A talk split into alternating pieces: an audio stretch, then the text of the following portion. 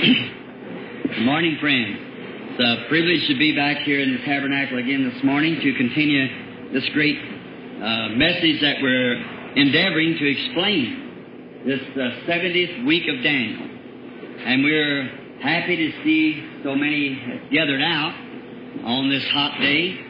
And uh, yet we're sorry that we do not have the seating room to see people as packed together like that and standing around. It makes it uh, unhandy and not being as comfortable as you should. It makes it hard for you to understand. But we will do everything that we can to make it quick. And and today I hope that you'll, if I'm a little lingering, that you'll excuse me because this is the nailing down time of this message. The very time to nail it down. We set it in three orders so that we could be sure to get it. Of course, the, the visible congregation knows that these are, this messages are being taped and they're sent all around the world. Practically every nation receives these tapes around the world. And uh, I would like to say this to the listeners of the tape, wherever you are and what part of the world that you're in, that there may be some things in here that you might not agree with me upon the teachings that I, I do. But I would like to state, brethren, maybe that if you um, uh, would explain it the way you saw it, it might be different from what I would believe it. I would be glad to listen at what you've got to say. And uh, it's with the thought that I bring these messages from the God's Word uh, in my heart is for the edifying of the church, for all the church, the church universal, Christ Church universal. Amen. And I certainly do believe that we're living in the last days. And my endeavors to explain this and yet not try to make it push it one way or the other, I have never been guilty as I know of of doing that. Many times people hear from tapes and they say, well, I disagree with that. He just don't know his teaching, doesn't know the scripture. Well, that, that may be all true. Yeah, I wouldn't say that isn't true. But to me, I, I study it, not taking any uh, any words. I read what other man has to say and appreciate them.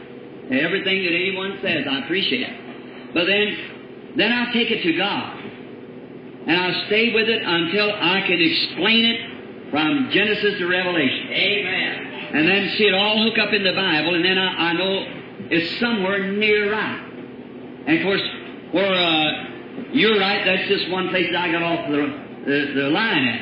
And maybe where you're wrong or right, that's where I got off the line and vice versa.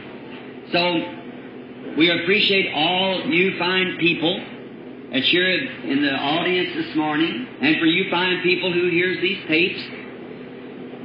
And we, uh, all that's done is all for the kingdom of God. I have many fine friends throughout the world that I appreciate so much and believe that I'll spend an eternity with them. And it would not be in my heart to try to, to deceive those people by any means, but to try to bring to pass everything that I can to help them. I feel like Solomon did when he prayed and said, Give him wisdom that he might be able to lead God's people. That's my sincere prayer.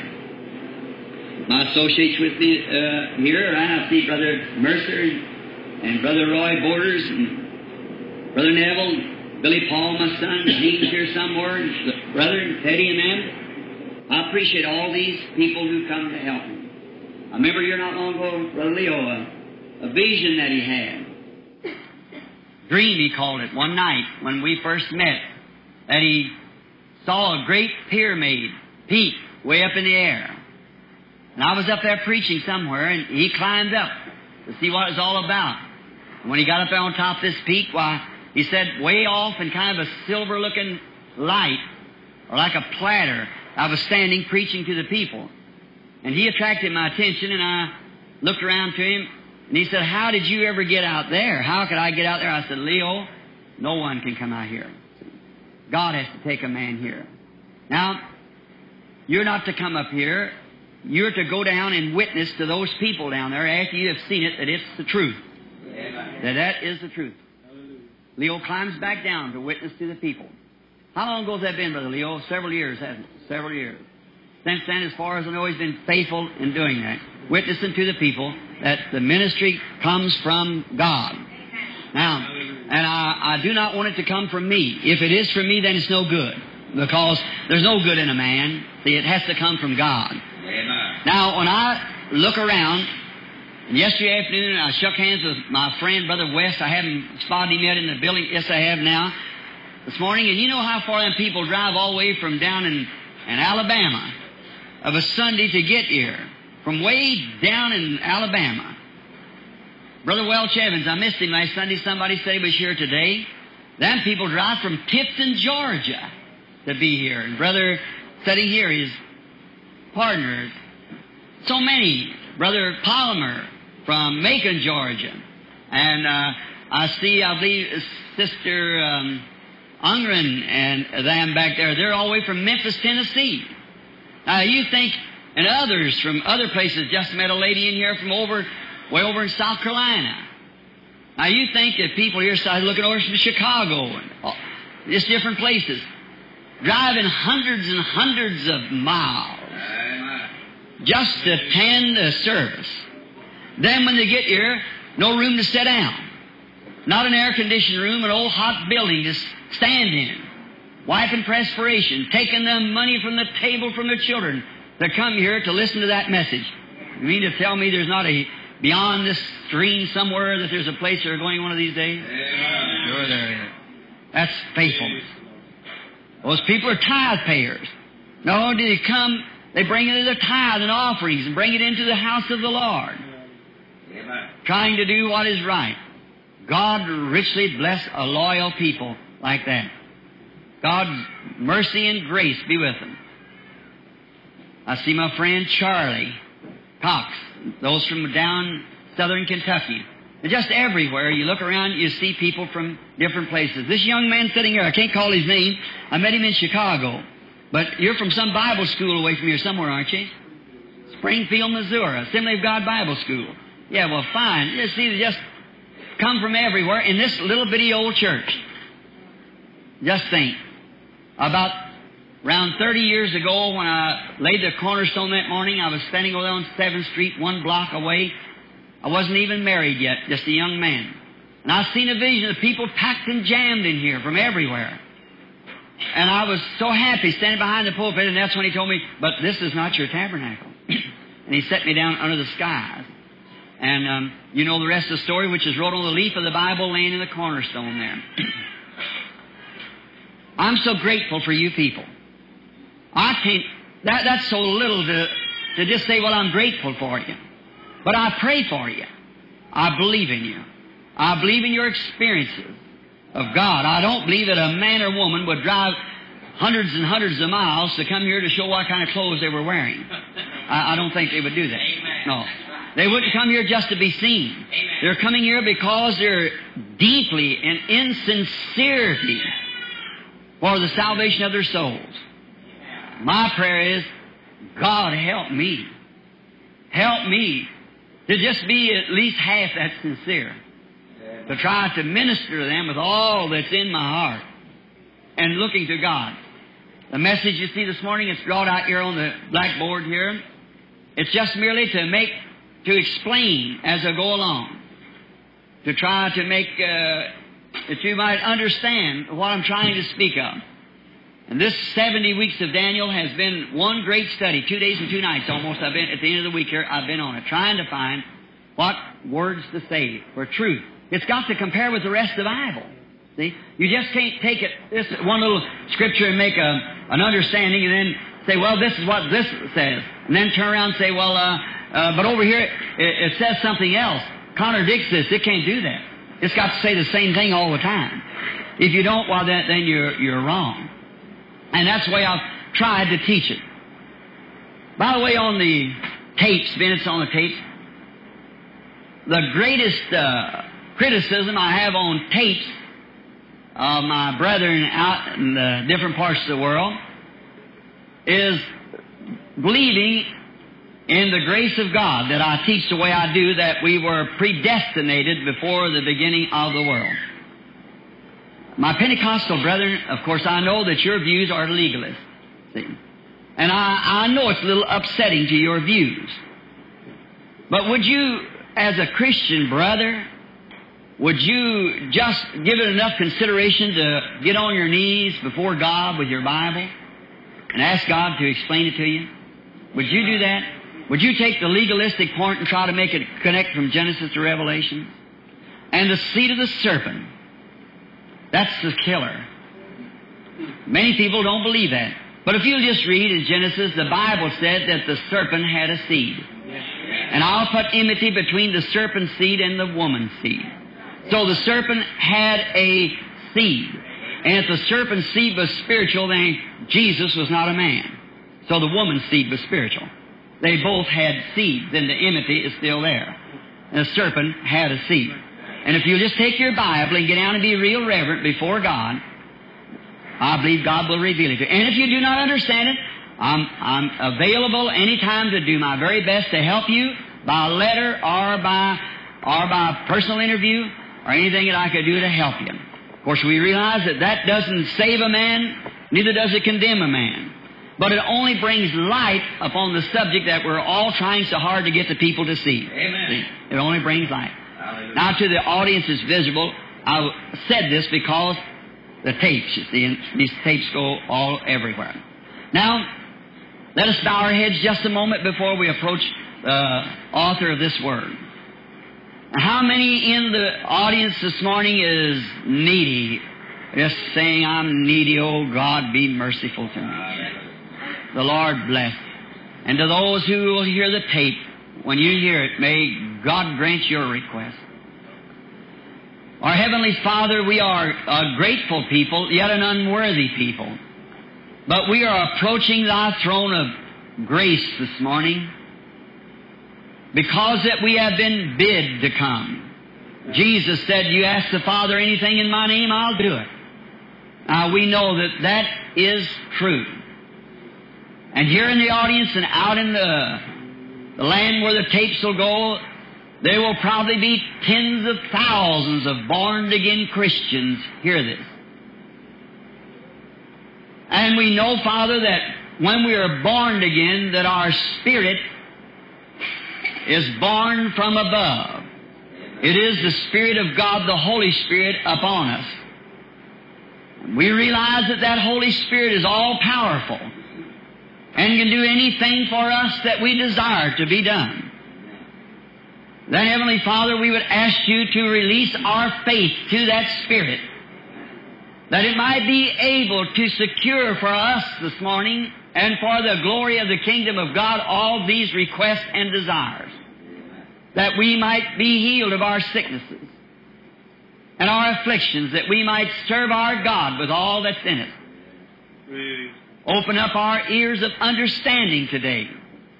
And as I endeavor to bring forth this great question and clear it into people's mind.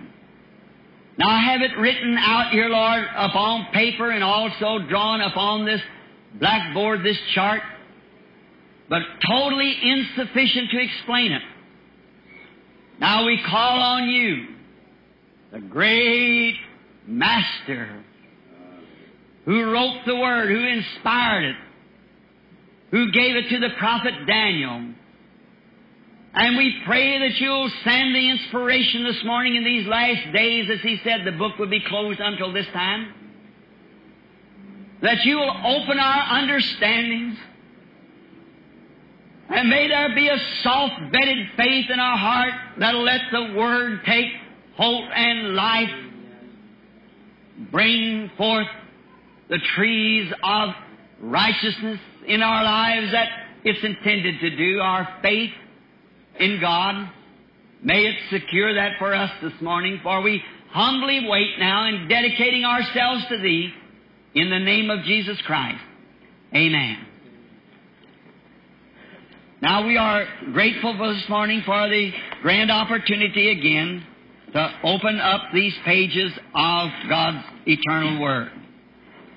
Now, the reason that I have taken up on myself to try to explain this is because of we're going through the book of Revelation. And we just come through the seven church ages. And then at the end of the third chapter of the book of Revelations, the church is taken from the earth up into glory. And I am trying with all my heart to get this to the people. That they are expecting something to happen that they see wrote in the book of Revelations when it was not applied in the church age. And we're nearer the end than you think. A few nights ago, Billy, my, or my daughter-in-law rather, called me way in the night and said there was a man named Andy Herman, which is a cousin of mine, was laying dying in the hospital. I went out to see him, but I doped him I, so much that he's asleep, and I couldn't talk to him the next morning. I asked God to keep him alive till I could, as he's a good man, but he just wasn't a Christian. He's not an uncle, he's a cousin, married a cousin of mine. And then, when Aunt Adie told me standing there, she said, Billy, all these 80 years of his life he hasn't served God. But said a few weeks ago he was sitting in the house, he, 80 years old, of course he doesn't do much manual labor, but said, he called her and said, Adie, you know what? Christ came before me here just a few minutes ago. She looked at him and said, Andy, are, are you, what's the matter? She said, he said, no. He stood right here before me and he said something. Said, what did he say? It's later than you think. In a few weeks from then, two or three weeks, he was stroked and laying paralyzed out in the hospital dying. I said, ain't Adie, shame on you. We're not calling here somebody to get his heart in condition for this hour that he's now arrived at. I asked the Lord the next morning when I, he couldn't talk, so I just asked him, I said, Can you hear me, Uncle Andy? And he, he could nod his head a little and move his jaws. I prayed for him. Had him to confess his sins before God. I wanted to baptize him. And Aunt Adie wanted to be baptized. I went down the hall to see a young lady that lives in the neighborhood here that was going to send to the mental hospital. And the Lord done a great thing for her. Come home. Then um, on the road up, I met a colored sister. And she said, Aren't you uh, Brother Branham? I said, I am. She said, You remember me? I'm Miss Dry. And I said, Yes, I believe I do. Pete Dry and them. I said, Yeah, I remember you. She looked into the room, and when we did, I wonder why she said that. There, Uncle Andy, done raised up in the bed and sitting up there, moving his hands and arms like anybody else, trying to get the thing, the bed thing down so he could get out there and get away. Now, they're coming to be baptized in the name of the Lord Jesus, he and his wife. So, but what I said that for, it's later than we think. Amen. And I believe that this 70 weeks of Daniel will bring it to our understanding. Now, most of our Pentecostal brethren, which I said earlier on the tape, that they disagree with this. They're looking for a great, powerful something to happen.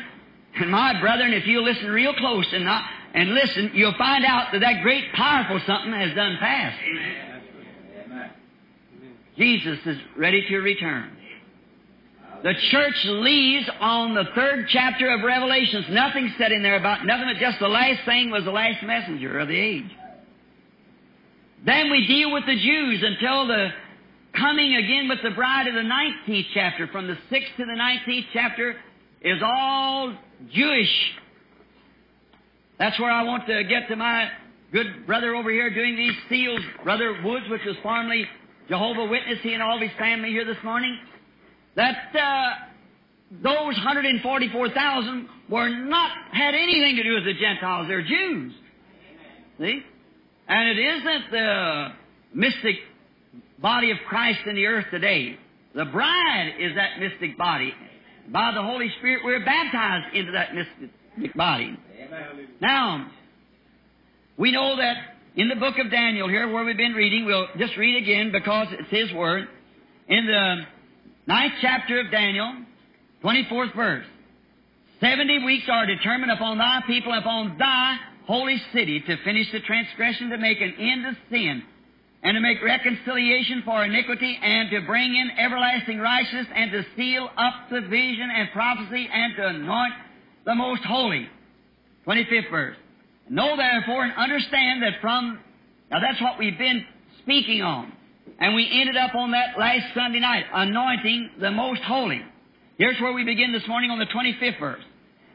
And therefore, know therefore and understand that from the going forth of the commandment to restore and to rebuild Jerusalem, that's my holy city, see, unto Messiah the prince shall be seven weeks and three score and two weeks. And the street shall be built again, and the walls in, even in troublesome times. And after three score and two weeks shall Messiah be cut off, but not for himself.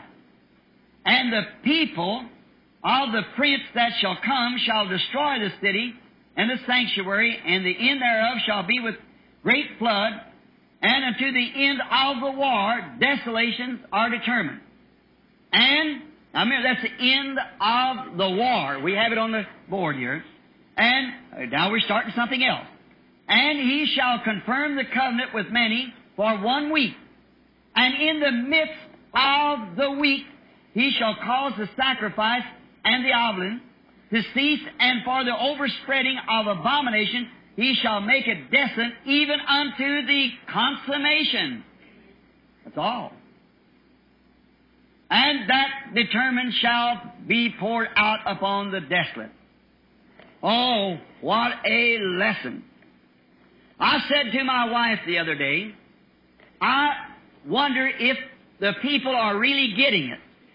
Now, I want you to get it. Don't, if you, we have to stay here all day long, just stay. Uh, we, we, we want to get it, see? We, we want to know that it's truth and it, you, if you can just only see it.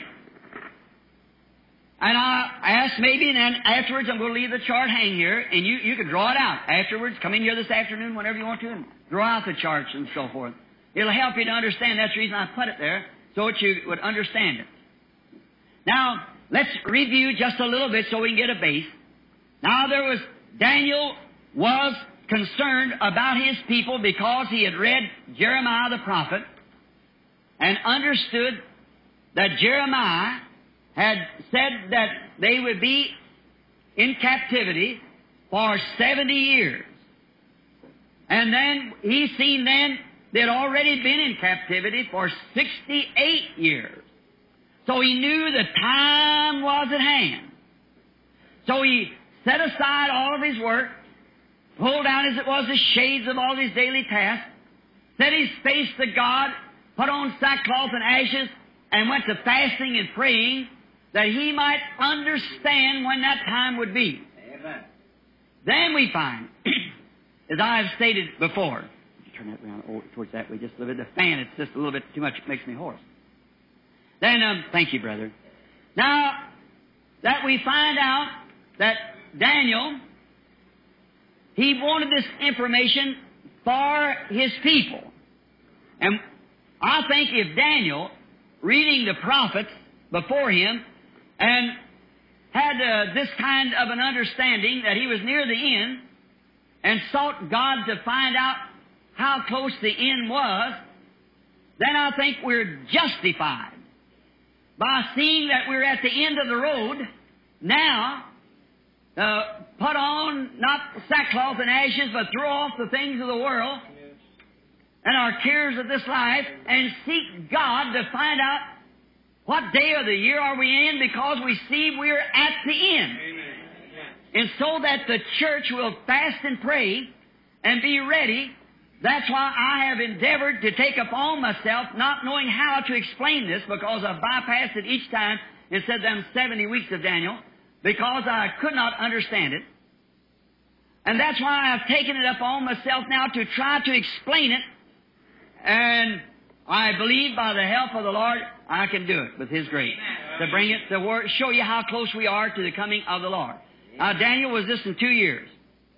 Then we find out that while he was in prayer, the angel Gabriel rushed to him and not only explained to him when his people were going out of captivity, but also all that was determined for his people. All that was yet left for his people, he said there are 70 of weeks yet left for the Jews. Then we find that he had a sixfold purpose. And one of them was to finish the transgression and, um, and uh, to make an end of sin, to make reconciliations for iniquity, bring everlasting righteousness in, seal up the vision and prophecy, and to anoint the most holy. And we taken last Sunday morning, Daniel in his condition down there praying, last Sunday evening giving the scriptures so that people would read it when they got home. Did you read it? Did you like it? Wonderful. Now, the sixfold purpose. And we find out that on this sixth purpose, to anoint the most holy, we find out that most holy always represented the church, the tabernacle.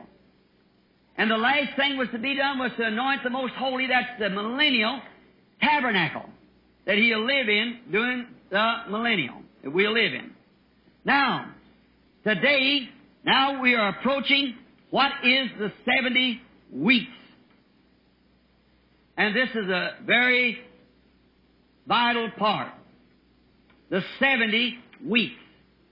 Now we know the scriptures cannot lie. They have to be truth. Amen. And if this angel, Gabriel, come and told Daniel that there's only 70 weeks left for the Jews, now we would apply that to six day or seven day week. But in prophecy, it's always given in parables. And so, no doubt that down through the age there has been hundreds times hundreds of people, scholars, able men, trying to explain what these 70 weeks were. Now I've read many of their commentaries on them. And uh, I'm very grateful to Mr. Smith of the Adventist Church for his views. I'm very grateful to Dr. Larkin of his views. I'm grateful to all of these great scholars for their views on this. And in reading them, it enlightens me much that I can find places that looks right. But to get the views that I, I thought that I would like to explain, I searched through the Encyclopedia of Time to find out what time meant. And we find out over here we got time, time, and dividing of time. What is time? What is a week? Now that's been 3,430 years ago since this was, uh, since God started dealing with the Jews. Many, many years ago, Daniel was BC, that time was BC 538. 538 years before Christ. When he spoke this, for time, time and dividing of time, and 70 weeks. Look where 70 weeks would take him. While he was still in Babylon in 70 weeks. And yet, God told him that that was all the time that was determined upon the people. Now, my church here knows that all through the years I've always told you, if you want to know what day of the week it is, look at the calendar. But if you want to know the time we're living in, watch those Jews. That's the only timepiece God allotted. No, no certain times for the Gentiles. There was no certain space of time, and that's where I think that many great writers mixed it up, was trying to apply this to the Jew and Gentile because he said, thy people. But he was talking to Daniel, not to the church. Daniel's people, the Jew. If he's talking to the church, you can't make that run nowhere. You're, you're way back even before the coming of Christ. It'll run out any kind of prophetic weeks you want to put it in. It's already run out. But he was talking to the Jew, so therefore the Jew is God's timepiece. You remember here not long ago when Brother Arganbright of California, the Vice President of the International Full Gospel Businessmen's Association, come to my house and brought a, a tape, and get not a tape, but a, a move, movie film. That did of three minutes till midnight. That was taken on a scientific research. When I seen those Jews return in, back into Jerusalem, I come down here at the tabernacle and I said, I feel like I've had a reconversion. Many of you remember that. I said, to see those Jews returning back. Jesus said in Matthew the 24th chapter, When you see the fig tree putting forth its buds, you know what to look for. See? The Jews returning. Now, I've got some comments wrote out here. I would like to go into them. Now, now I, I'll take my time so that you can also write them out. Now, this all takes place, these, now we, up during the time that we're in now, all this takes place to, it's Jewish. Nothing to do with the church at all. Anything from Revelations, the third chapter on to the 19th has not one thing to do with the church. You cannot make it come out right. It's just not there. Now, I want to explain how I found this. Now, on the board, many of you will see that I've got drawn out space times. How that it comes into space.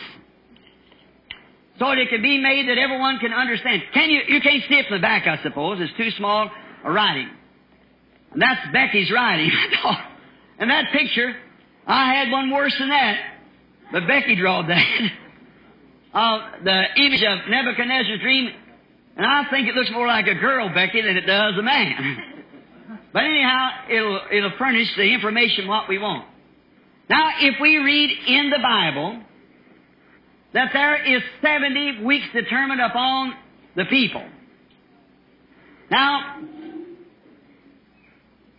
the it has nothing to do with the church. The 70 weeks has nothing to do with the church. If you notice here on the chart, I've got the church age in between those 70 weeks.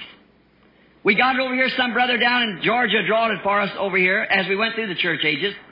And we're sure we can understand what this means. This white in the church here, that means it was all apostolic. And then in the second church age, they had the doctrine of the Nicolaitans. Or they had the works of the Nicolaitans. It had not become a doctrine. The third church age, it became a doctrine. And in the fourth church age, it was organized. And it was a Roman papacy. And in the, the fourth church age, that was the dark ages. You notice all the darkness on there represents Nicolaitanism or Romanism. The white part represents the Holy Spirit, the church. And as it was beginning in St. Paul's time, all the whole apostolic church was filled with the Holy Ghost. Then the aristocrats began to come in. Then they finally consolidated and made a complete new uh, church out of it, and just the little church was burnt and stoned and fed the lions and everything. In the Reformation come Luther, a little brighter, you see. In the days of Wesley, brought in a little brighter yet. But in the last church age here, the Nicolaitan church age, that's the age that we, uh, not the Nicolaitan, but the Laodicean, that's the age that we live in. You notice there's not too much light. Someone, when I seen the drawing of it up there, said, shame on you, Brother Branham, this great day of enlightenment. I said, I'll imagine when it's sifted down. Amen. That doesn't even do it justice. When you get the real pure in heart, born again of the Spirit, Amen. remember this was the only church age that Christ was put out of His own church. Of all of them. We got a great confession, but do we have a possession is what we're talking about. Is Christ really in the church? It'll be very much in the minority. Now, now let's outline Daniel's 70 of weeks. Now I might repeat here again, ministers of the gospel. If you disagree with this, all right. They are divided in three periods, as we find out in Daniel 9. Three periods. First, a seven week period, then a three score and two, which is 62, and then a one week period. They're divided in three different periods. Now, I've got it divided here on the board. The first period, second period, and to my understanding by the gospel, by the Holy Spirit, that the end time God returns again to the Jew. Now we know by all the gospels that Paul taught and the others that God will return again to the Jew. Well then, if He's going to return again to the Jew, how can we apply it back in Daniel's time? We've got to apply it in this last age, and it's after the Gentile church has been gone. Because He deals with Israel as a nation. We as an individual. Now, I've got some writing here that I'd like to read to you as we go by. Now, the going forth of the commandment to rebuild Jerusalem, which was on the 14th day of March. If any of you want to put that down in the Hebrew, you'll find it called N-I-S-A-N, Nisan, which means March. The issue was given on the 14th day of March, BC 445. The issue went forth to build, rebuild the temple. You understand it as you people have read the scriptures. Until it was completed, it taken 49 years to complete the temple and the city, to rebuild it. And as the Bible said here, Daniel speaking, or the angel to Daniel, that the walls, uh, it would be built in troublesome times. And many of us remember when it was built, they had a mortar block in one hand and a sword in the other to watch the enemy. And it would be built in troublesome times. So here is where I find that getting my days. Now, we got two, three different calendars. We go back to the old astronomy calendar and we find out that in the Julian calendar, there is 365 and one fourth day in a year. They timed that for the passing of stars and the different stars and so forth. They timed it. Now we find in the Roman calendar that we live under now, 365 days in a year by the calendar. But in the Christian or prophetic calendar, we find there's only 360 days in a year. Now you might wonder how this confusion come about. Now this I can only say as myself speaking. I believe that back before the antediluvian destruction, back in the days of Job and so forth, that they kept the time by the stars, and we understand, or back before that time, that the world stood upright. And then in the sin of man, the overthrow of the world, and it tilted, and the floods came, Therefore, we have the great uh, ice glaciers and so forth, and all the top and the bottom of the earth is full of ice. We know that. And the earth does not set straight up, it sets tilted. That shuck it out from where the moon and stars where they was looking at, and misplaced then, or, or you could not keep time by it anymore because it's setting lopsided, setting tilted back. Therefore, it would not hit them stars at the same time because it's, it's out of cater to them stars. You understand? I believe that's what it is. It's laying back in that condition, and that only shows that this is just a period of time. Can't you see? God don't have things out of cater. He's just letting it run like that for a little time, and I truly believe that that thing was done.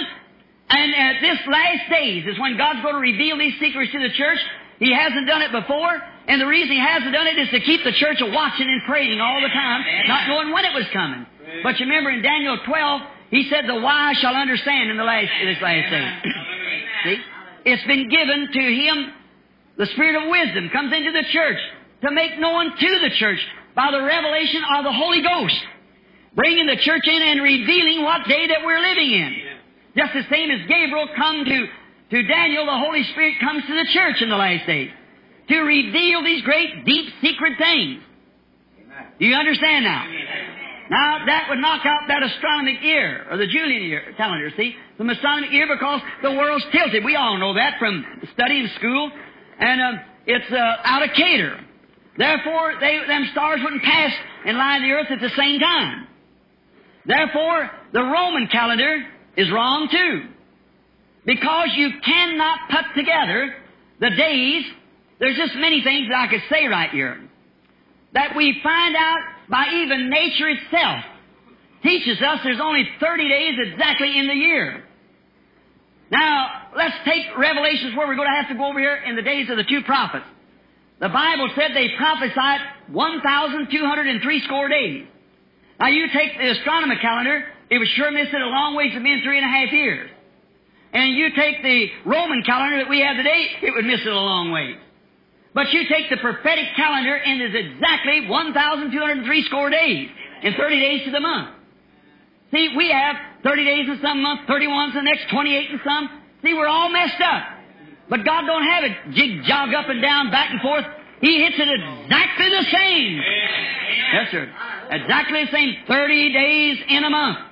Not 31, then 30 something else. See, but that was all done in the great economy of God to keep the church watching and praying. Being ready. Have your garments washed in the blood of the Lamb. But oh, in this last days, He promised. Now we see where we're living. I remember the purpose, sole purpose is to do this. Now, if there was seven, look, there's exactly 49 days, 49 years rather, in the time of the building of the temple, the seven are seven prophetic weeks. Seven weeks, because there were seven weeks determined to the temple, to rebuild the temple, and it was built in exactly 49 years. Now we have the meaning of the time of weeks. Because if the Bible said, the angel said, it's taken seven weeks until the building of the temple, and it was exactly 49 years building the temple from, from March the 14th until the uh, uh, BC uh, 5, um, 538 until the temple was restored again and the streets was restored exactly 49 years. So what do we get? What do we get? For if seven weeks means 49 years and one week equals seven years and seven times seven, 49. Exactly. There you are. So now there's no more guessing about it. We know now that each week meant seven years.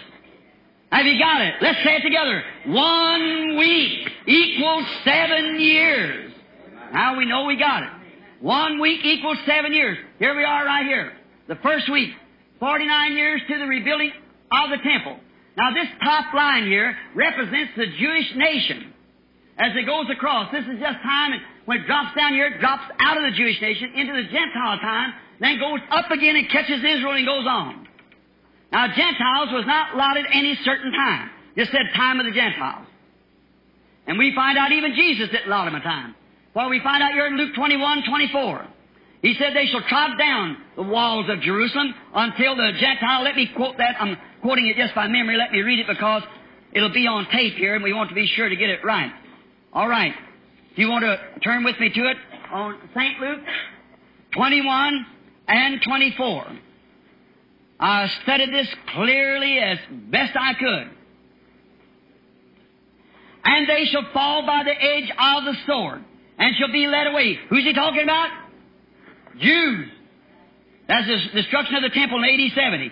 And they shall be led away uh, captive unto all nations. Now remember, not just down in Babylon, not just over in Rome, but to all nations. That's where the Jew is today, all nations. And Jerusalem shall be trodden down of the Gentiles until the time of the Gentiles be fulfilled. Then there is a lot of time, but nobody knows when it will be. See, it's a mystery. See, the Gentiles' time, but Jews, and we cannot tell time by what the church, whether it's backslid or whether it's going on or what's it doing. You can't tell by that. But look at the Jews. There's the time calendar. Do you see it? God did lot them exactly a day, hour, and time. But He never the Gentiles. He did the Jews. So let's watch the Jews. Then we'll see where we're at. Now, now the seven weeks was uh, 49 years. We got it clear now that one week is one week is seven years. One week, seven years. Now we are told from the going forth of the commandment. Now we are told from the going forth of the commandment to rebuild the city to Messiah. And Messiah was Christ, of course. Shall be seven weeks and three score and two weeks. Making 69 weeks. See? Alright. And seven times 69 makes 483 years. Now you're getting it down. If you want me to run over it again, I'll be glad to do it. Now we are told from the going forth of the commandment to rebuild the city to the Messiah shall be seven, seven, that's the first, first, right here, seven weeks, and three score, and two, makes 62, and seven is 69. 69 weeks. Seven times 69 would make 483 years. Therefore, until the Messiah, now we're coming up to this part here, until the Messiah, there's got to be 483 years. 483 years.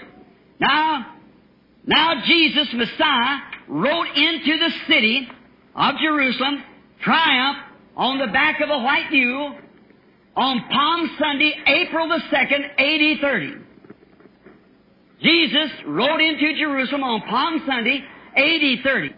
And now, now from BC 445 to AD 30 is exactly 475 years. But, as we have already seen that the 69 weeks makes 483 years. Now there's where the trouble comes. Right there. See, we've got only, with the marking of the Bible here, time, only 475 years, and actually it's 483 years, a difference of eight years. Now God can't make it miss. If He said it would be so many days, it's so many days. If He says it's so much, it's so much. So what are we going to do? Now, the BC 475 to AD 30 are Julian, are astronomical years, which are 365 and one fourth day in, in uh, each.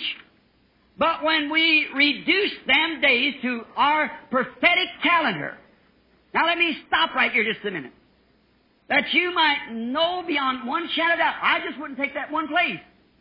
I can take it through the entire scriptures and prove you that seven days is um, at uh, seven uh, one week is uh, is seven years in the Bible. I just did it over here in Revelation, the thirteenth chapter, eleventh chapter, and the third verse. And then prophets will prophesy one thousand two hundred and three score days, which is in the midst of the last week of the Jews. Then they're cut off and the Armageddon sets in. Then if that be so, there it is again, exactly 30 days in a month.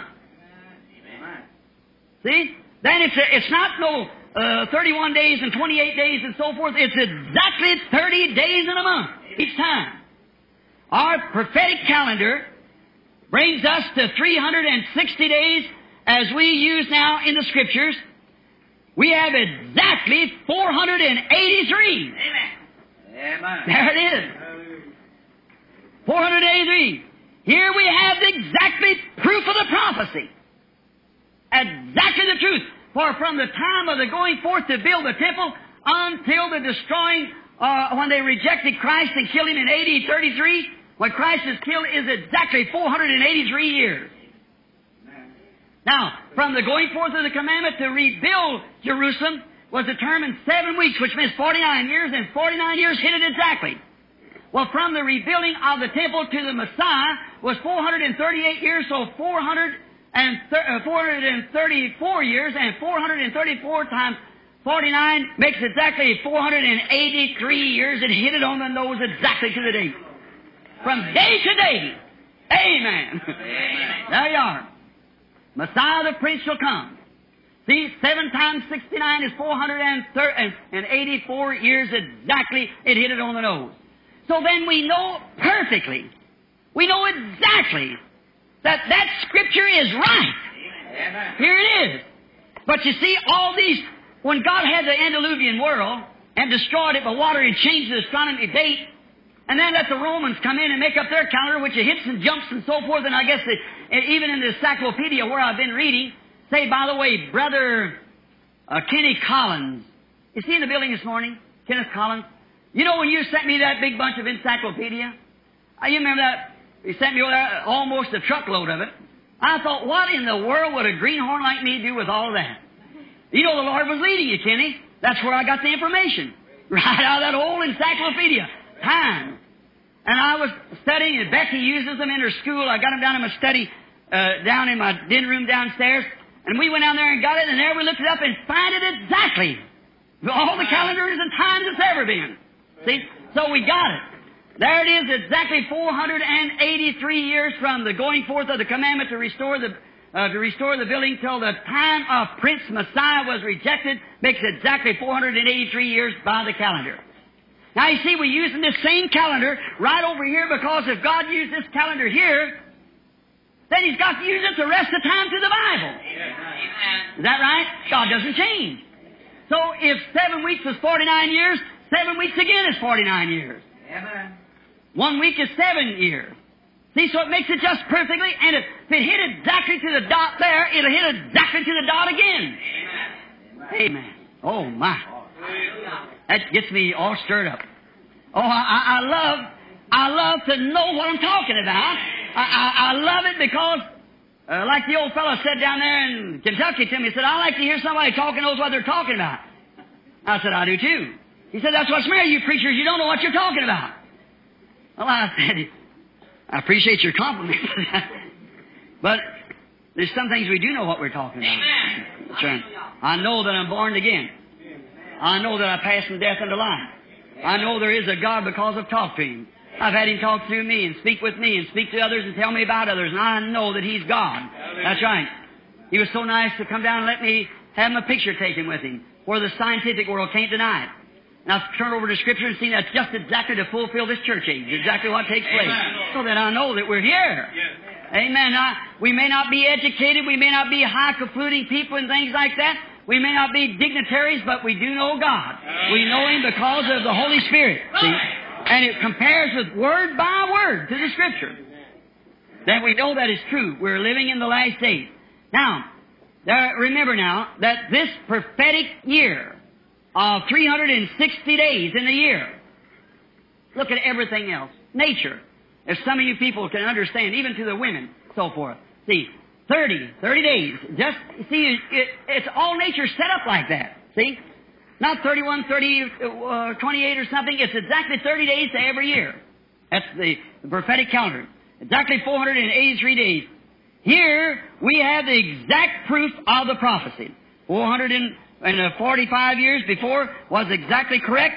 Now, all that was prophesied to come to pass in those 70 weeks never happened then. So it is left for the last days now. Now, my Pentecostal brethren. Now, my Jehovah Witness brethren. Do you realize? Do you know where the 144,000 appeared? You know where all the great miracles of Revelation appeared? Over in the Jewish age. Not in ours. There's nothing recorded in it. Just your church getting ready and going out. Sure, with the power of God we do miracles and exploits. We know that. But the real thing was over here to the Jews. I mean the real working power miracle working. The 444,000 don't appear there. They're over, they appear not in the third chapter. They're on over in the scriptures. Farther. And now we see that all this stuff was to take place is over in this time of the 70th week. The last week. Now, if they've already had 69 weeks and lived it exactly the way God said it did, and happened exactly the way God said it would do, then there's one more week promise to the Jews. Now, brethren, just get ready. See, listen how close we are. Last week, seven, the seventh year. Now, does everybody understand up this far? If you do, everybody understands up this far. That it's perfectly the truth. It's the Bible. It's the prophetic years. Now we come up and we got them up here to the rejecting of the Messiah. See? From the, to the rejecting of Messiah. The last week. Now, I want to stop right here just a moment and explain this. That when they rejected the Messiah was when they, of course, rejected Jesus as Savior and crucified Him. Remember we hear what the Bible said? And He shall be cut off, but not for Himself, Messiah the Prince. Now think how close that prophecy hit. I want to get this drilled into you. That if that prophecy hit exactly to the date, exactly to the time, and exactly the way it said it would, this other seven, this one seven weeks left, one seven years, rather, seven days, seven years, will hit exactly according to the Scriptures. Now remember, he was cut off, Messiah. Jews, God ceased to deal with them. They did not go any farther. Then they were scattered by the Roman Empire. And now you notice on my chart here, I want you to get this now, drawing. You notice here where I got the cross? That's where they were rejected. But the time extended out just a little bit farther on that. See? Why? 30, 40, 50, 60, 70. 40 years later, Titus, the Roman general, destroyed uh, uh, Israel, Jerusalem, and scattered the people to all the world. You see, Titus, 40 years later, so actually the Jewish time extended till the complete, God wasn't dealing with them.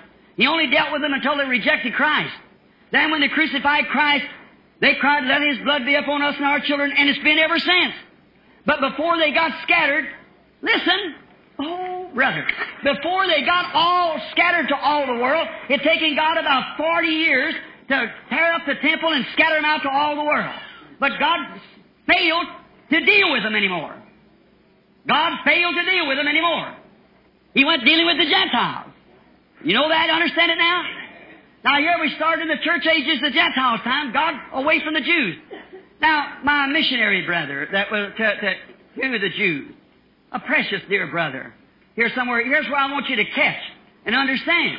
See, God quit dealing with the Jews right there because God always deals with Israel as a nation. We all know that. Israel is a nation. Gentiles are a people. And he had to take a people out of the Gentiles for his name. We'll get to that in a few minutes. But now, in this seven church ages that we have went through in the Gentile time from the crucifixion of Christ until the end of the church ages. Now we got that. We've been through it all down. Now we're getting to a place where we can hit the, uh, go into the seven seals, seven vials, seven trumpets, and all that is pictured together, all dealing with the Jews and God's judgment to the people upon the earth and the remnant. Remember, in this great time of persecution, there's millions of Gentiles die in that. That rejected bride, that, that remnant of the woman's seed, sleeping virgin, she goes right through that. It's just as clear as this 70 weeks. Just as clear. And they will go through it. So if you haven't got the Holy Spirit, Amen. you better get to it as quick as you can. Amen. We're at the end time. Now notice, seven church ages. Now I won't have to go through them because we got them on tape and they're being put in books and everything, that that was a time that God never said there'd be so many days, so many hours, or so many years. He never said anything. He said until the Gentile dispensation be finished. Until the walls will be trod down, until God quit dealing with the Gentiles. Now, we find out that down through these ages we had the Holy Spirit come in, and then God, back in the beginning, began to tell then at the rejection of Christ, God showed John exactly what would take place during the Gentile reign. I see we haven't got any limited time like the Jews, but we got a sign. Amen. We got a, we got a signpost. Well, God did with the Jews just exactly what He said He would do. And then 69 years. Uh, it was 483 years, but 69 weeks. And one week left, one week yet determined.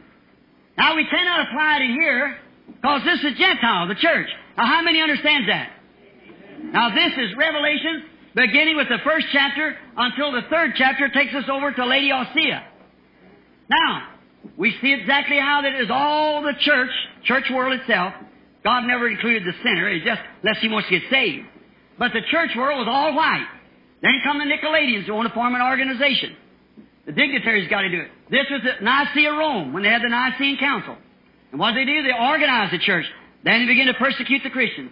Then in the next church age, it, almost Christianity in the way of the baptism of the Holy Ghost is all wiped out.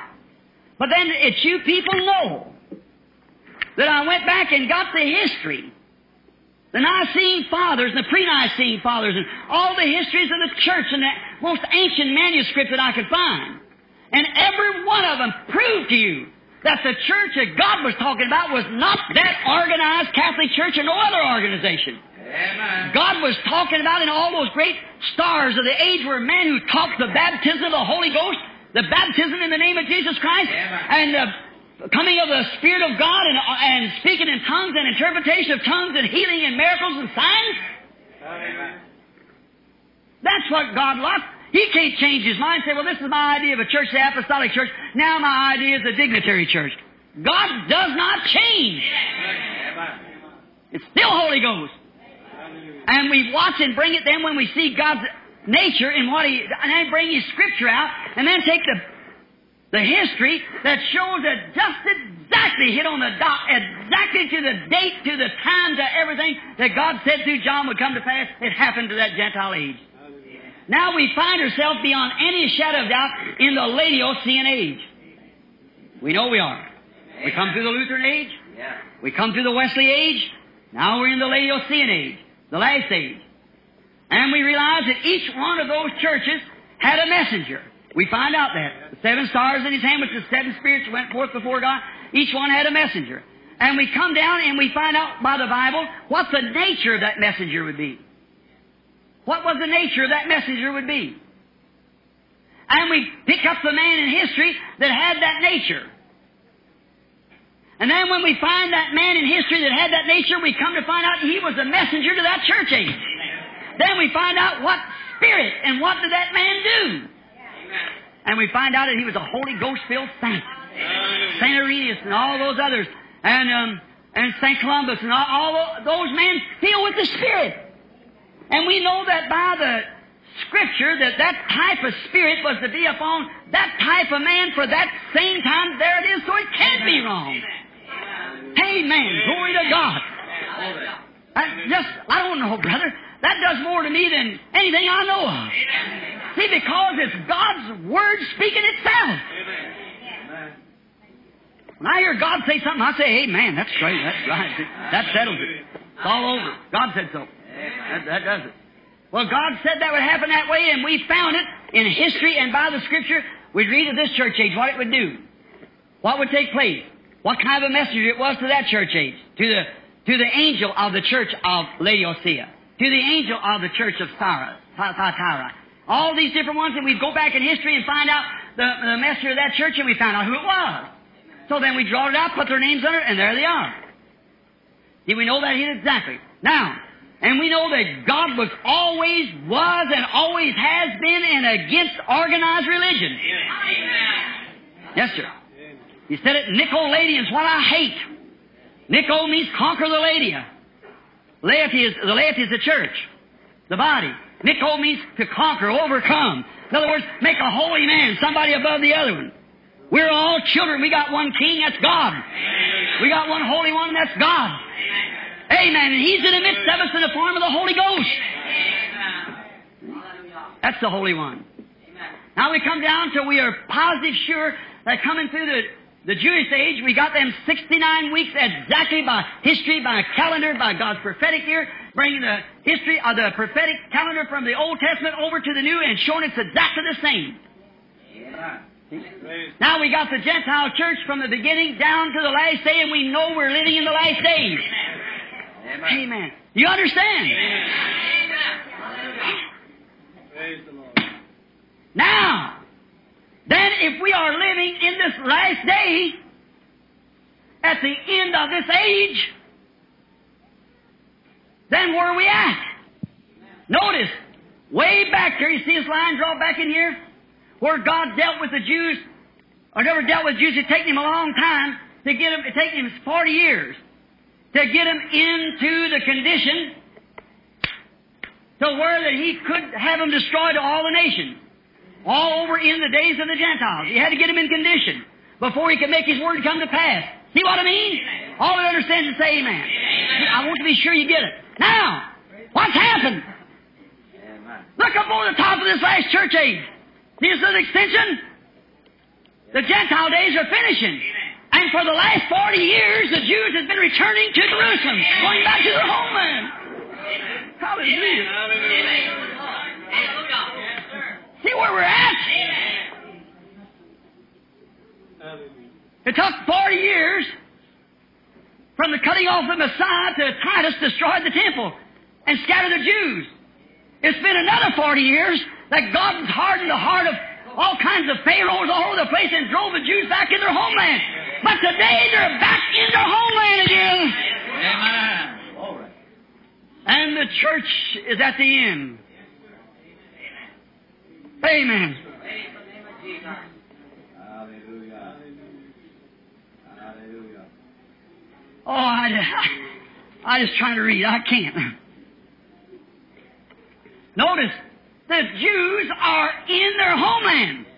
And then going back, if you get the decline of the World's War, Volume 2, and General Allenby, after the First World War, flew over Jerusalem and captured it and took Jerusalem, and those Christian men marched in Jerusalem with their hats off, and Allenby surrendered without even firing a gun, or, or uh, they surrendered to Allenby, the Turks, and since then, God went to harden Mussolini's heart, Hitler's heart, Stalin's heart, parts of the men all over the country hating that Jew, and then the great big birds that went down called the Eastern Airlines or the Pan American Airlines or whatever it was. A it's called TWA was in the, the magazine, the Life magazine I believe it was. Look or Life, I believe it was Life.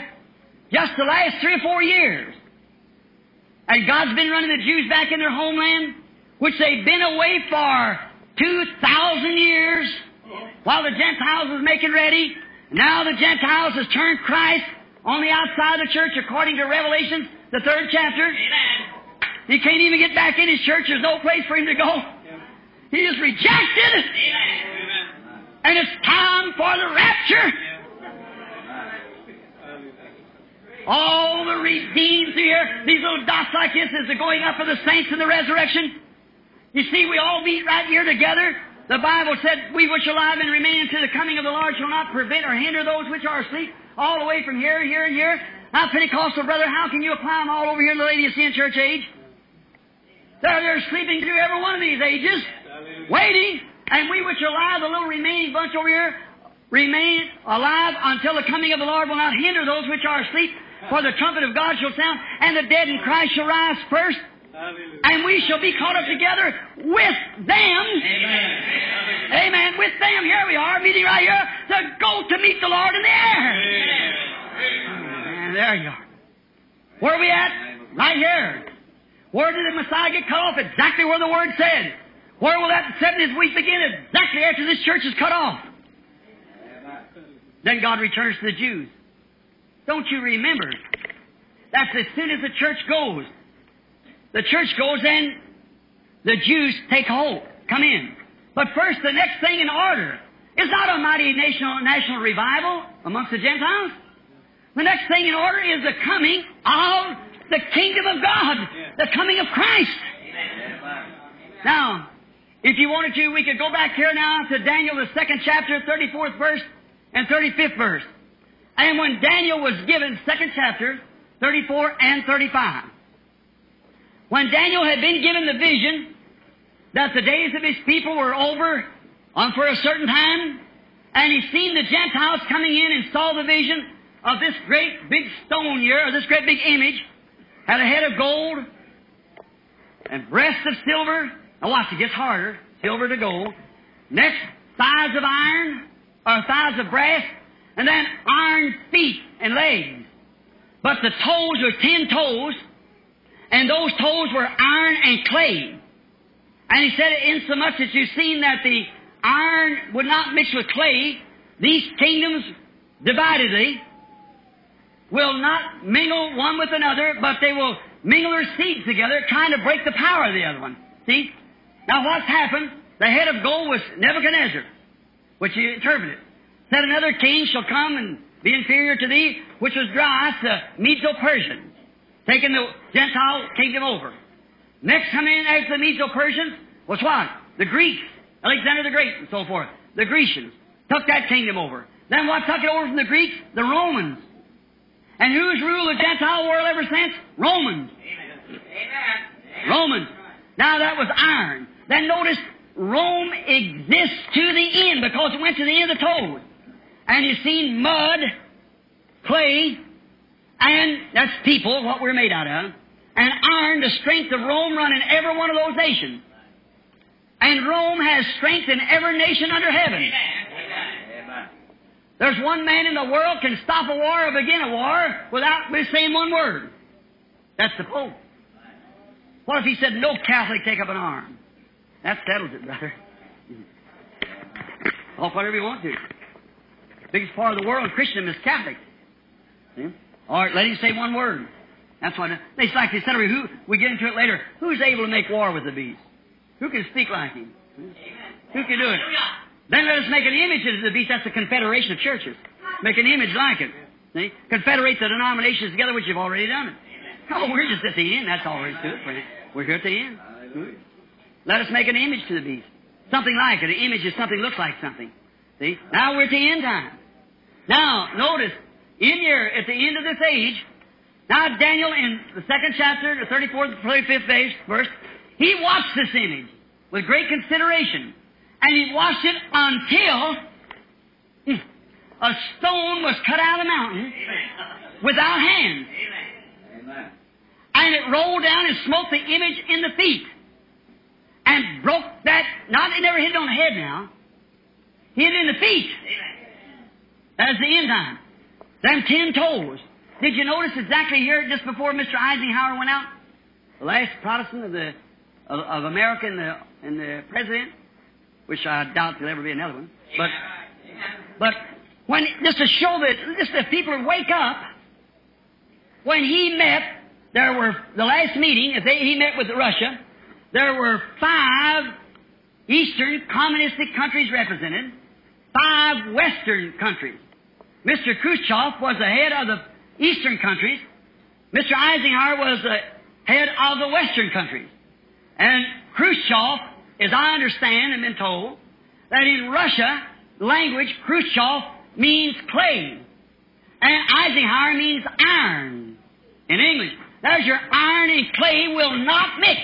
And he pulled off his shoe and beat the sand with it and everything else. It won't mix. But it was in the days of these empires. That's a rock stone that was shoot out of the mountain without hands.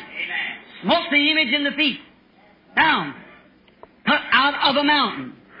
Must have been a mountain stone. It was cut out of the mountain stone. Now did you notice?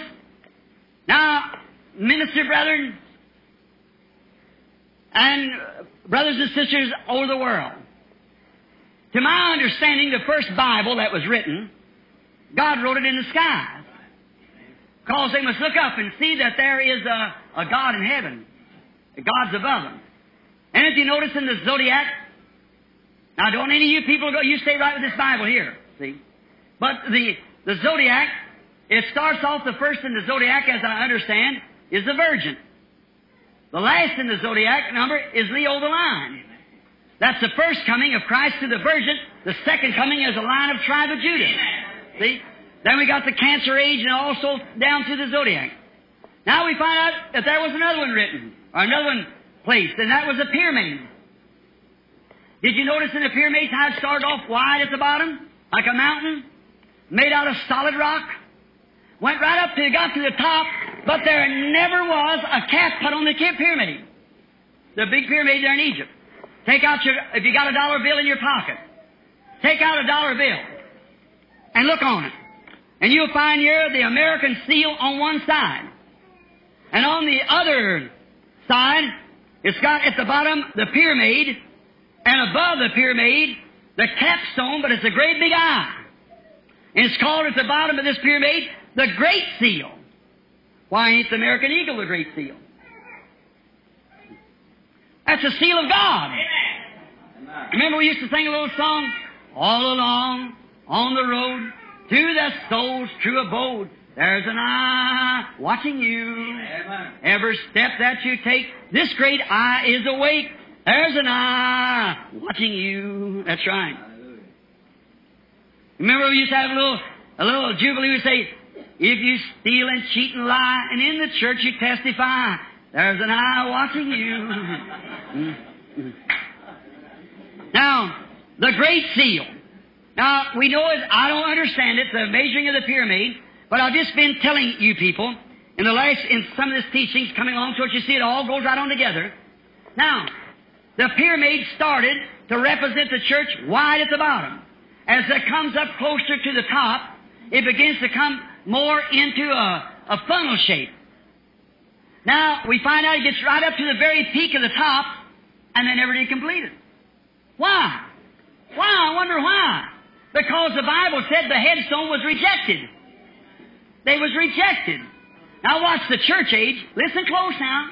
Don't miss this. The church age has come from the beginning of the Reformation, Luther, back in the times there where the foundation stones was laid, which is the doctrine of the apostles.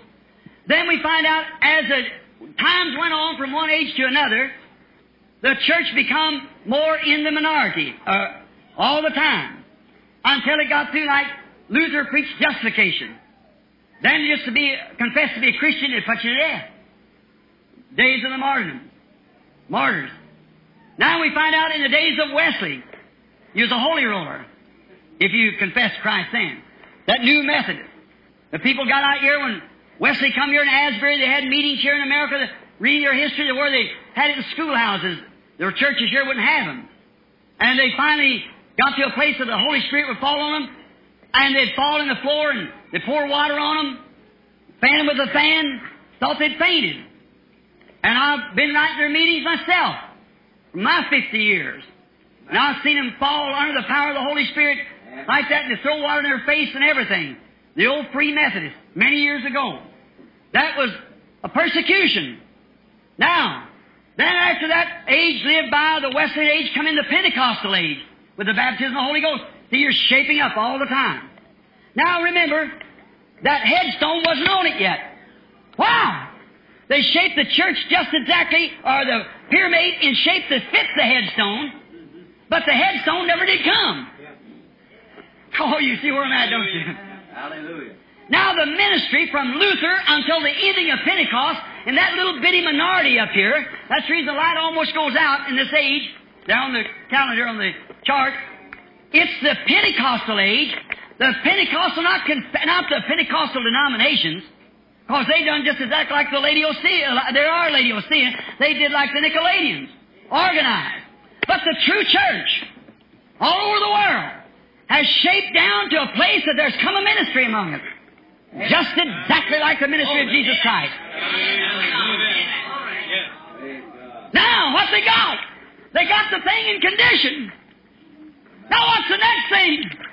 This rejected stone of the pyramid. Cut out of the mountain without what? Without hands. God sent it. Amen. Do you see it? Amen. The rejected one. The rejected stone is the head of the is the head of the capstone. And the very one that they've rejected through this Gentile age is Christ. Hallelujah. And Christ was not cut and put in here as a vicar, son of God, or some great dignitary in a church. He's the Holy Spirit. And the cap of the pyramid will be Christ coming. Hallelujah. You see it? Glory. Now, because if they're in shape, see where I got this shape here like the pyramid? The rising of the saints makes the march into glory. Hallelujah. You understand it now? Christ, the headstone, the rejected stone, the all seen eye, coming exactly like the Bible said, and Daniel said he watched this Gentile age until a stone come out of the mountain that wasn't cut with hands. They have never put a capstone on that pyramid. It wasn't cut by man's hand. It's God's hand that cut the stone. You see it? And what did it do? It hit the image right smack in the feet and broke it to pieces. Ground it into powder. Hallelujah. What happened at that time, the coming of that stone? Up went the church into glory at the rapture, because it ended the Gentile dispensation. God ended the, the coming of that stone. There used to be some people come here to church, a little man and his wife. They take a Bible and lay it down somewhere and they go along singing, Oh, I'm looking for that stone that was rolling in Babylon, rolling in Babylon. Go around on that thing. Looking for that stone that come rolling into Babylon. There he is. Christ is that stone. He wasn't born of man. He was born of God. He's coming for a church that's been reborn again by the Spirit of God. Because the strength of that headstone runs all through the church like a magnet. Remember about being up here watching that mill that time where they's shaping out all them things and all that scrap laying there and they swept it out? That big stone come by and picked it, that big magnet stone and picked it all up because it was magnetized to it? We've got to be magnetized to that headstone. That headstone is the Holy Ghost, Christ. And every one of us has got that magnetism of the Holy Spirit. When that stone strikes the image, the church will flee to it.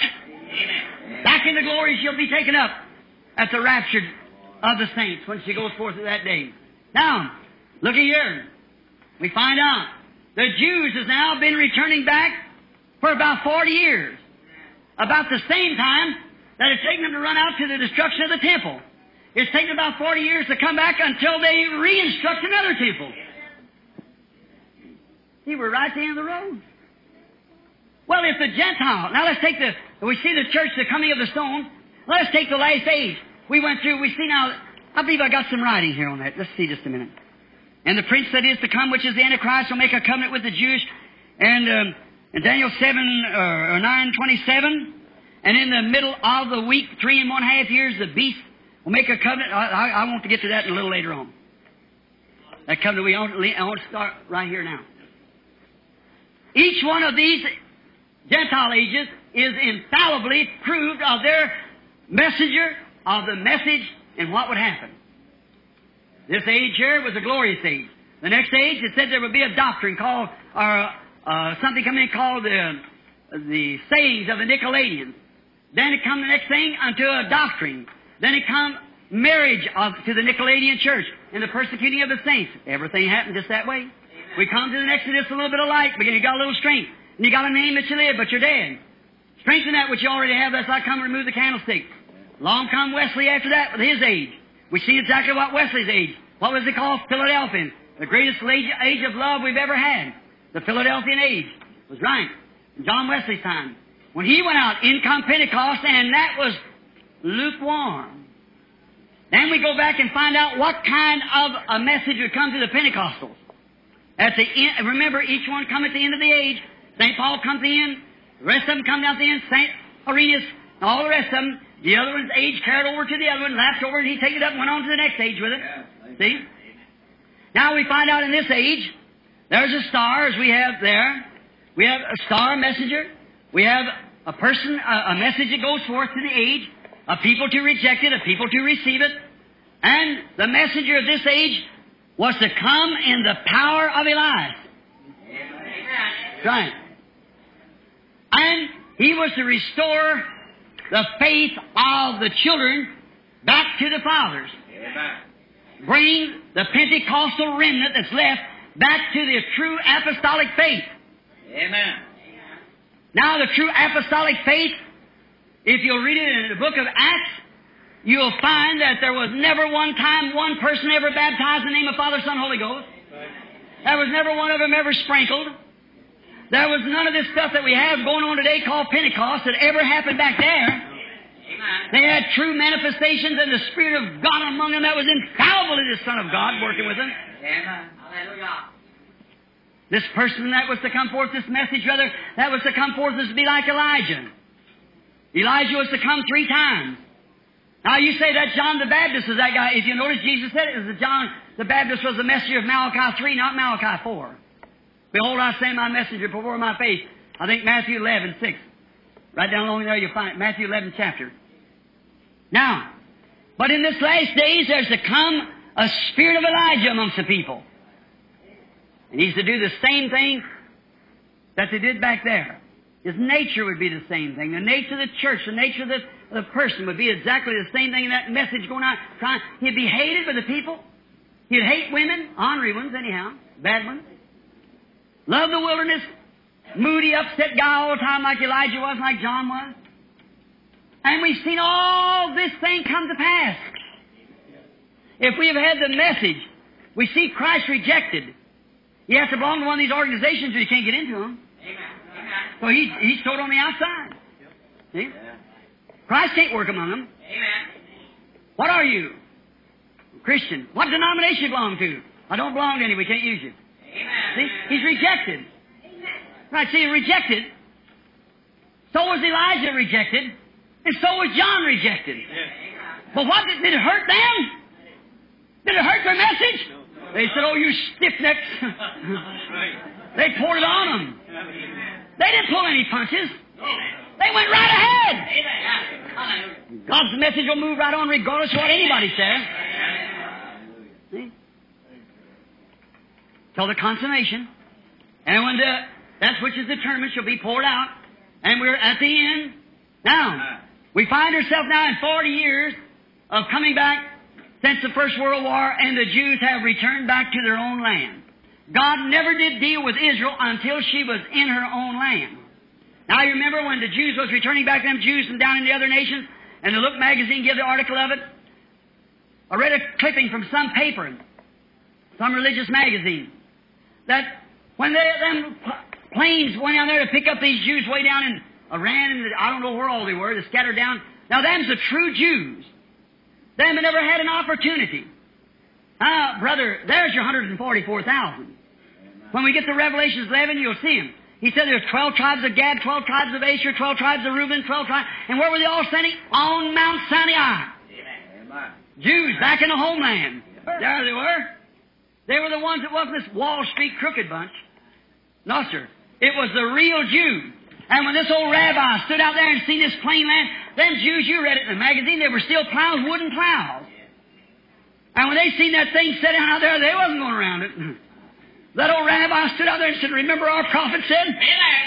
When we go back to our homeland, we'll be carried back on the wings of an eagle. Nations are breaking. Israel's awakening. Signs that the prophets foretold. Oh, We're either fixing to fix to hit that seventh week for them. I think myself standing out there when Brother Pethrus sent down them little testaments and they read them. They said, well, if this be the Messiah, let, us let us see him do the sign of the prophet. If he isn't dead, he's alive. They said he raised up again, he lives in his church. Let us see him do the sign of the prophet and we'll believe him. The Jews always believe. They know the Messiah was to be prophet. And when I stood out here, Brother Arganbright that day at the place, them Jews standing there said, just come to our place, our people. I said, sure, I'll be glad to come. Just made a decision too quick. Now I got to Cairo, Egypt. The other night when I seen that plane coming down there at Cairo, it reminded me. So when we got back there and I had my ticket to go up to Israel, they's going to meet me. I said, go gather up a few thousands of the leaders. Bring them out on the plane somewhere. We find out whether he's still a prophet or not. Amen. Well, let's see what he'll do. Oh, that was just right in their hand. That's what they wanted. They could see that, they'd believe it. So what did I do? Got down there at Cairo and I started to go up there. Done have my ticket. About 20 minutes of calling time. Something said, not now. The cup of the iniquities of the Gentiles isn't full yet. The Amorites hasn't been fulfilled. Stay out of there. I thought maybe I just imagined that. I went out behind the hangar and prayed. Stay out of there now. Then I took my ticket and went somewhere else. I didn't go. For the hour isn't yet. Now, what time that God's going to allow those Jews to start dealing with them again, I cannot tell you. I don't know. Nobody knows that. But listen, if Israel is already in her homeland, already all the rocks is picked up and the irrigation, the waters and everything that God promised, they found wells and things there and big open streams, that, that's the most beautiful place you ever seen. They got a city built there. They got irrigation. They got the best land there is in the world there. And we find out right in the Dead Sea there's more chemicals enough to buy the world over. Amen. See? Everything fell right in their hands. How did they do it? Because Hitler's heart was hardened. Mussolini's heart was hardened. Just like Pharaoh's heart was hardened. And driving them back in that land. Amen. And for 40 years they've been coming back into that land. Now there they sit waiting. The Gentile church is in the Laodicean, into the Laodicean age. If the Jews are in their homeland, already there, and the Gentile apostasy has already taken place, and we have a president like we have, we have a nation broke up like we have, we have atomic bombs hanging in the hangars, we have a church that's lukewarm, we have a church of people that's pulled themselves together, we have a ministry that patterns the ministry of Jesus Christ for the catch the stone when he comes. What's left to happen? Amen. It might be at any minute. There isn't nothing else left. We're at the end time. Amen. Oh, glory. I don't know when we'll be able to get into that Jubilee or not, but I just want to, want to get part of it to you. Anyhow, listen. How many can see now? Do you see where the Scripture proves that the 70 weeks is 49 years? Amen. You see where the 62 weeks is 434 years? You see where the, the 69 weeks then was, was, uh, was, uh, uh, what was it, 800 and, 483 years, 483 years. To this time, you see where Prince was cut off? See, you're taking 40 years for them Jews to finally get into the place where God said, look over here where the Gentile age has come through everything that we said it would do. What not we said it would do, what the Bible said it would do. Amen. What the Bible said it would do, come right down to this last age, and for 40 years them Jews has been returning back in here getting ready for God to do exactly what He did here. They went out that way and they come in that way. And Israel is back in her homeland. Now, when's God going to start their last week? When? It may be today. It may be before the sun sets tonight. God will declare it. When it is, I don't know. I'm wondering. But I'm going to bring something here now in a few minutes, and I don't know where you're going to believe it or not, but I, I- I've got to say it anyhow, I believe. Amen. We're at the homeland. The Jews are in the homeland. We're at the end of the age, ready for the rapture. The rapture comes, the church goes up, we're caught up to meet him in the air. We all know that. The stone that was cut out of the mountain is ready to come at any time. And when it comes, what does it do? It does away with the Gentile age. It's all over and God completely quits dealing with them. Let him that's filthy be filthy still. Let him that's holy be holy still. See? What does he do then? He takes his church. The Holy Ghost filled. What's the filthy? That's the sleeping virgin of them. It comes up for judgment. Way over in here. We'll get that on another map when we continue this one over. Where she comes up to the white throne judgment and has to be judged by the redeemed.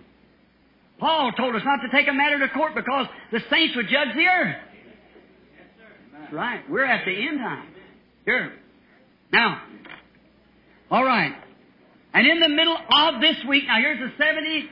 Now, if these exactly was seven years, each one of the weeks, and we've already had 69 weeks, then we have the Gentile age, and we know we're at the end of the Gentile age, then there's one more week left for the Jews. Is that right? And that's exactly seven years. If this was seven years, that's seven years. Because he said there's 70 weeks determined upon thy people. So we know we got seven years for the Jews. Is that true? Now look at it. If it's a question, I want to know it. See. Now, and in the middle of the week, the middle of this Jewish week, see, that's three and a half years, years, the Antichrist, the prince, a prince that is to come. And remember, he comes out of Rome. Amen. The prince that is to come, what is he? A pope.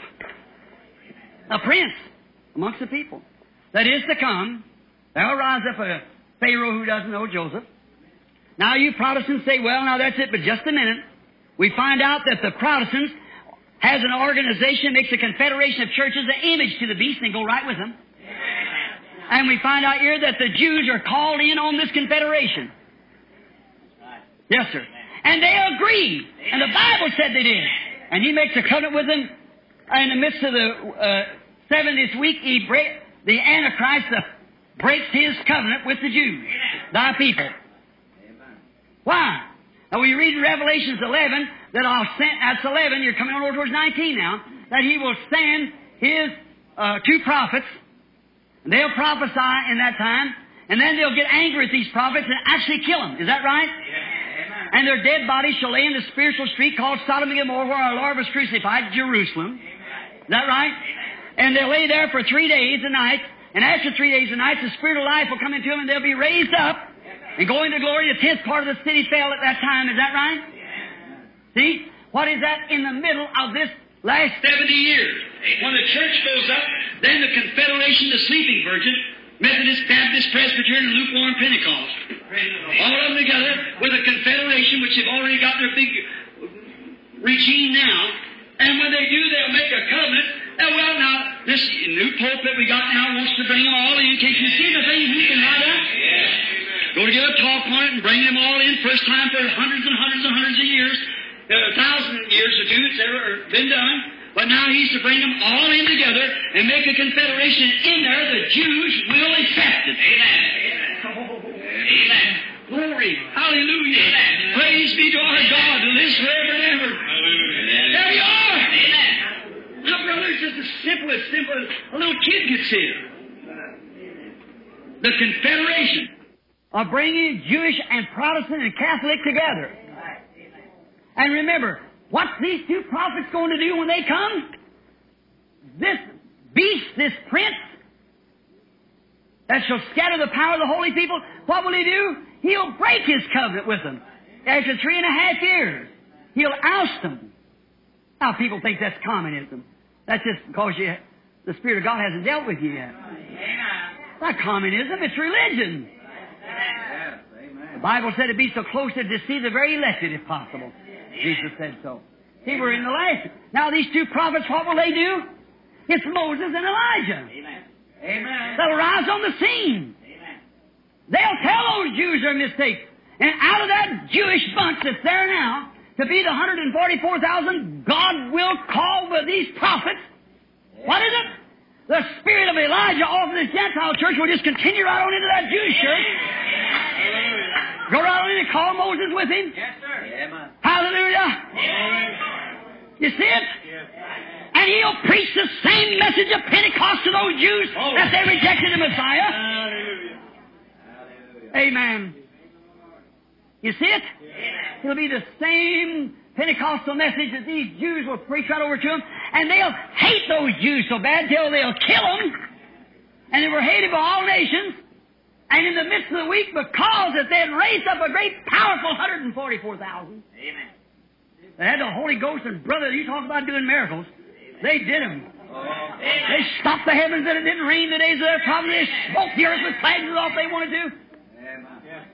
They give plagues and everything else. They'll give them Romans are a hard way to go. But finally they'll be killed. Our God is a terrible God when He's angered. But remember, that's over in the 70th week and the church is in glory. Amen. Wedding supper's going on. Yes. Now notice, that's where we seen her coming back to the Millennium Temple over here at the end of the Jewish age. The anointed. Here he come riding on a white horse. Those followed him on white horses. Horse powers. Dressed in white. Blood, or vesture dipped in blood. Wrote on him the Word of God. Become a mighty conqueror. Yes, sir, set up the millennium. Come into the temple. Glory. There he meets that 144,000. Now, after that 70th week here, the 70th week, this goes on during the 70th week. In the three in the middle of it, he breaks it because he kills those two Pentecostal prophets. Amen. Sir, that smites the earth, and boy, he curses that church and he burns her with fire. Well, she, we find her out there in the shipmate, stand out for the last of the last, that great immortal city of Rome. She come to her end in one hour. Yes, sir. She was blown to pieces. God knows how to do things. Yes. And while the angel looked over and said, Why, the blood of every martyr of Christ is found in her. For her deceiving, going out here and organizing, and making all this other kind of stuff, and polluting the church, and brought them things in there, and martyred the very ones that tried to uphold it and tried to bring them out. Glory! Oh, I, I don't know. I, I I feel like traveling on. See, aren't you glad for sunlight? Walking in the sunlight. Where are we at, brother? At the last hour. It might happen any time. We're here. The message has gone forth for the latter church. Church rejected this Christ. The Jews are in their homeland for the spanning space of time, 40 years. The new city's been built. They're watching for what? A coming Messiah. When will it be? I don't know. When that stone smites the image here, she's gone. It's all over then. Now, notice here. In the middle of the week, three and a half days, three and a half years rather, uh, he breaks the covenant and causes the sacrifice and oblate that they will have set up already, because they'll go right back and say, now look, you all are churches. You can be received in this image unto the beast. We'll have a fellowship. We'll get rid of communism. We'll just swipe communism all the way out. See, and they can do it. See, and they'll do it. But now what? And set up, uh, and set up to um, this uh, the daily worship, sacrifice will come back into the city when the temple is rebuilt, and this prince that's to come in the middle of this week will break his covenant and do away with this sacrifice. As I said, he'll scattered scatter it. And what he do? And he last on to the consummation. And notice the overspreading of abomination to make desolation. The overspreading of abomination. What is abomination? Filthiness. To make desolate. What is that? To do away with. The overspreading of this to do away with that. See? The overspreading of that. Roman power to conquer all the sleeping virgins, Jews and all, We'll all be Roman or we won't be nothing. He'll break his covenant in the middle of the week. Overspreading of the abomination. If it was the abomination in Jesus' time, when Rome would come over there with their propaganda, it'll be Rome again, it'll be abomination again to the church, to make desolate, and shall continue unto the consummation. What will he do? He'll continue it on unto the consummation. That's the end. Now, Jewish and Romanism, Protestantism, that is the sleeping virgin, shall consolidate themselves together in the form of the Federation of Churches. And it will be like Jesus said in Matthew 24 and from Revelations 13, 14. Let's get Revelation 13, 14. See how I got it marked down here to see what 13, 14. All right, sir. And deceive them that dwell upon the earth by the means of those miracles which he had power to do, consolidating the churches, in the sight saying, in the sight of the beast, saying unto them that dwell upon the earth, that they should make an image unto the beast, that had the deadly wound by the sword and did live. Now we know beyond any shadow of doubt who that beast was, that power that had the deadly wound that did live. It was when pagan Rome was killed and papal Rome took its place. When pagan power was killed and papal power took its place. Now, now, Revelations 13, 14, Jesus in Matthew 24 warned them of it. An image unto the beast. Paul in 2 Thessalonians, the second chapter, third and fourth verse, let's get it. See Paul, what he says here about. That great Holy Spirit on this great prophet of the Lord. See what he said about it in the last days. In 2 Thessalonians, uh, the second chapter, what it is. All right, sir, and begin with the third verse, I believe it is. All right, let's read now. Listen close, everybody. How many believe that Paul was filled with the Holy Spirit? Amen. Amen. Watch here. Let no man deceive you by any means. For that day shall not come except there come a falling away first. He's trying to get out of their head if he's coming right then, so there's got to be a falling away from the church first. He come over in this lady of sin age. And that man of sin re- be revealed. The man of sin, unbelief, in the Holy Ghost. Unbelief, be revealed. The son of perdition, like Judas was. Treasure of the church. Who opposes and exalts himself above all that's called God. Or that is worshipped, so that he, as God setteth in the temple of God. Brother, is there a person on earth outside of the Vatican that does that? Where's it at? I go on over here in Revelation 13 and show you that this man sits on a in a city, and the city sits on on uh, seven hills. And the numbers of the beast is 666, wrote out in the, in the Latin uh, Roman alphabet is 666 is Vicarius and which is instead of the Son of God on a Pope's throne. And he's tri- got a triple crown, and I've looked right at the crown, stood as close as my hand is to my face like that, and, and seen the deck crown of the Pope right there in the Vatican. Myself, stood and looked at it. Be sure I know what I was talking about. He opposes himself above all that's called God, all the godly man. He's the holiest of all of them. Sits in the temple of God, just showing himself he is God, forgiving sins on earth and so forth, you know. Sure, Paul said that falling away will have to come first. That son of perdition be revealed. Remember ye not that when I was with you, I told you these things? Oh, I'd like to have been sitting there hearing Paul preach that with you. Amen. I like to listen to him. Oh, my. Now, what's he go to do? An image unto the beast. Second Thessalonians. Now, listen. Listen close now, real close. The church was already feeling the coming of a pope. What is it? The end of that church age, Paul. Yeah. They seen this Nicolaitan stuff was rising up. It's going to make a holy man. So what? Pope. Worldliness and aristocrats had creeped into the church and changed in the order of worship. Paul, with the Holy Ghost, had caught that in the Spirit. And the church, with its classics and dignitaries, dignitary personalities, and so forth, that they seen there was coming something, and the Holy Ghost was warning them of the last days. Don't you remember how Jesus spoke of it? The deeds of the Nicolaitans, which finally become a doctrine and then become an organization? Brethren, we're not in darkness now, remember, see? Here we are. The deeds of the Nicolaitans, the organization starting in, the great dignitaries and over the churches and so forth, then formed into the Catholic Church. And Paul said, there cannot be an end time. There cannot be a time till the falling away from the real Pentecostal faith. The Pentecostal faith will be done away with and the dignitaries will be set in. They'll have a man. They'll take the place of God, set in the temple of God. and oppose himself above all the people like that. And it, see, what is it? Nickel, overcoming the laity. See? All is called God. He'll set this temple of God, like God. Paul said there'd be a falling away first in the last days. And here we are right here now and see that falling away and seeing the church getting further and further away from it and going right back again and it was the end time. All right. Now, if the 69 weeks hit perfect and the Jews are in their homeland now, and the Gentile church age has hit exactly to the end times, to the Nicolaitan time, or to the Laodicean time. How close is the coming of the Lord? The end of all things, the end of this age, and the rapture. The moment he starts that 70th week or seven years, the church is gone. Hallelujah. Can you see it, friends?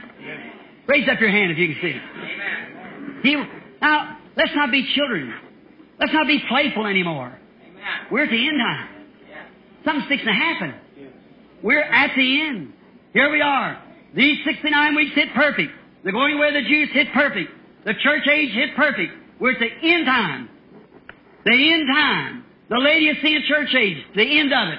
The star messengers all preach their message.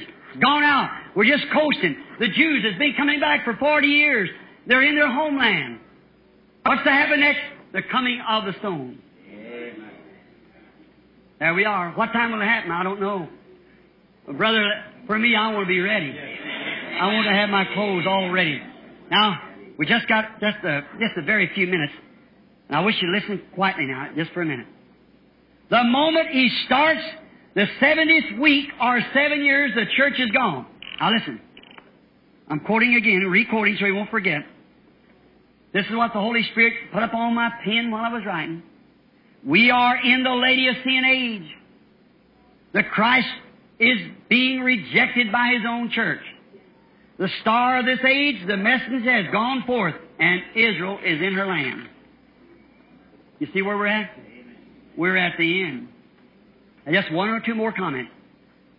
All this now that we see will help us by His grace as we endeavor to approach these last seven seals. See where we'd have missed it? From Revelation 6.1 to Revelation 19.21. We would have missed it. Because, see, we, we'd have been trying to apply it back in this Gentile age where you see it's over in this age. See? Now we have proved it by the Word of God and by the history and by everything. And by the signs of the times, by the days that there's nothing else left, we're at the consummation of the Gentiles. What, what are we going to do about it? My soul and your soul. My life and your life. It's the life of our loved ones. We've been padded along too much.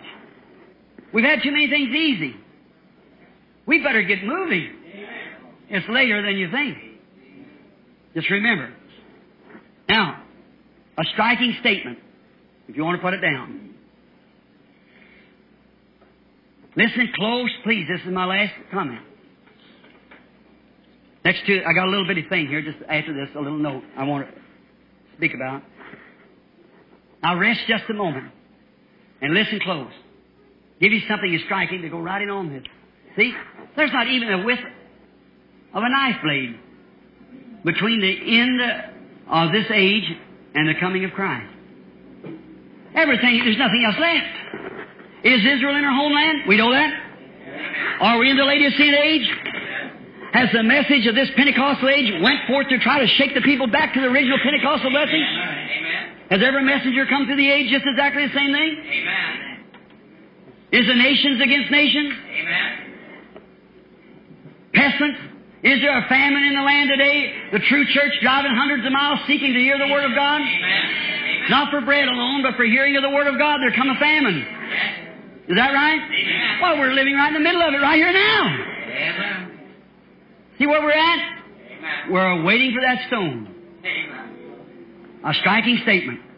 From the time God made the promise to Abraham, don't miss this, from the time God made the promise to Abraham, Genesis 12:3, to the time of Christ being rejected in AD 33, by the Jews according to Galatians 3, 16 and 17.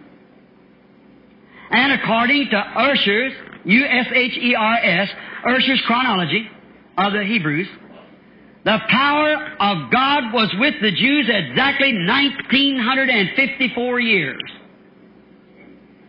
God dealt with the Jews. 1954 years. According to the chronology of the Jews and according to Galatians 3:16 and 17. I got many more scriptures, but just get that. Then after they rejected Christ, He turned to the Gentiles to take a people for His name. You want a scripture on that? The place? Acts 15, 14.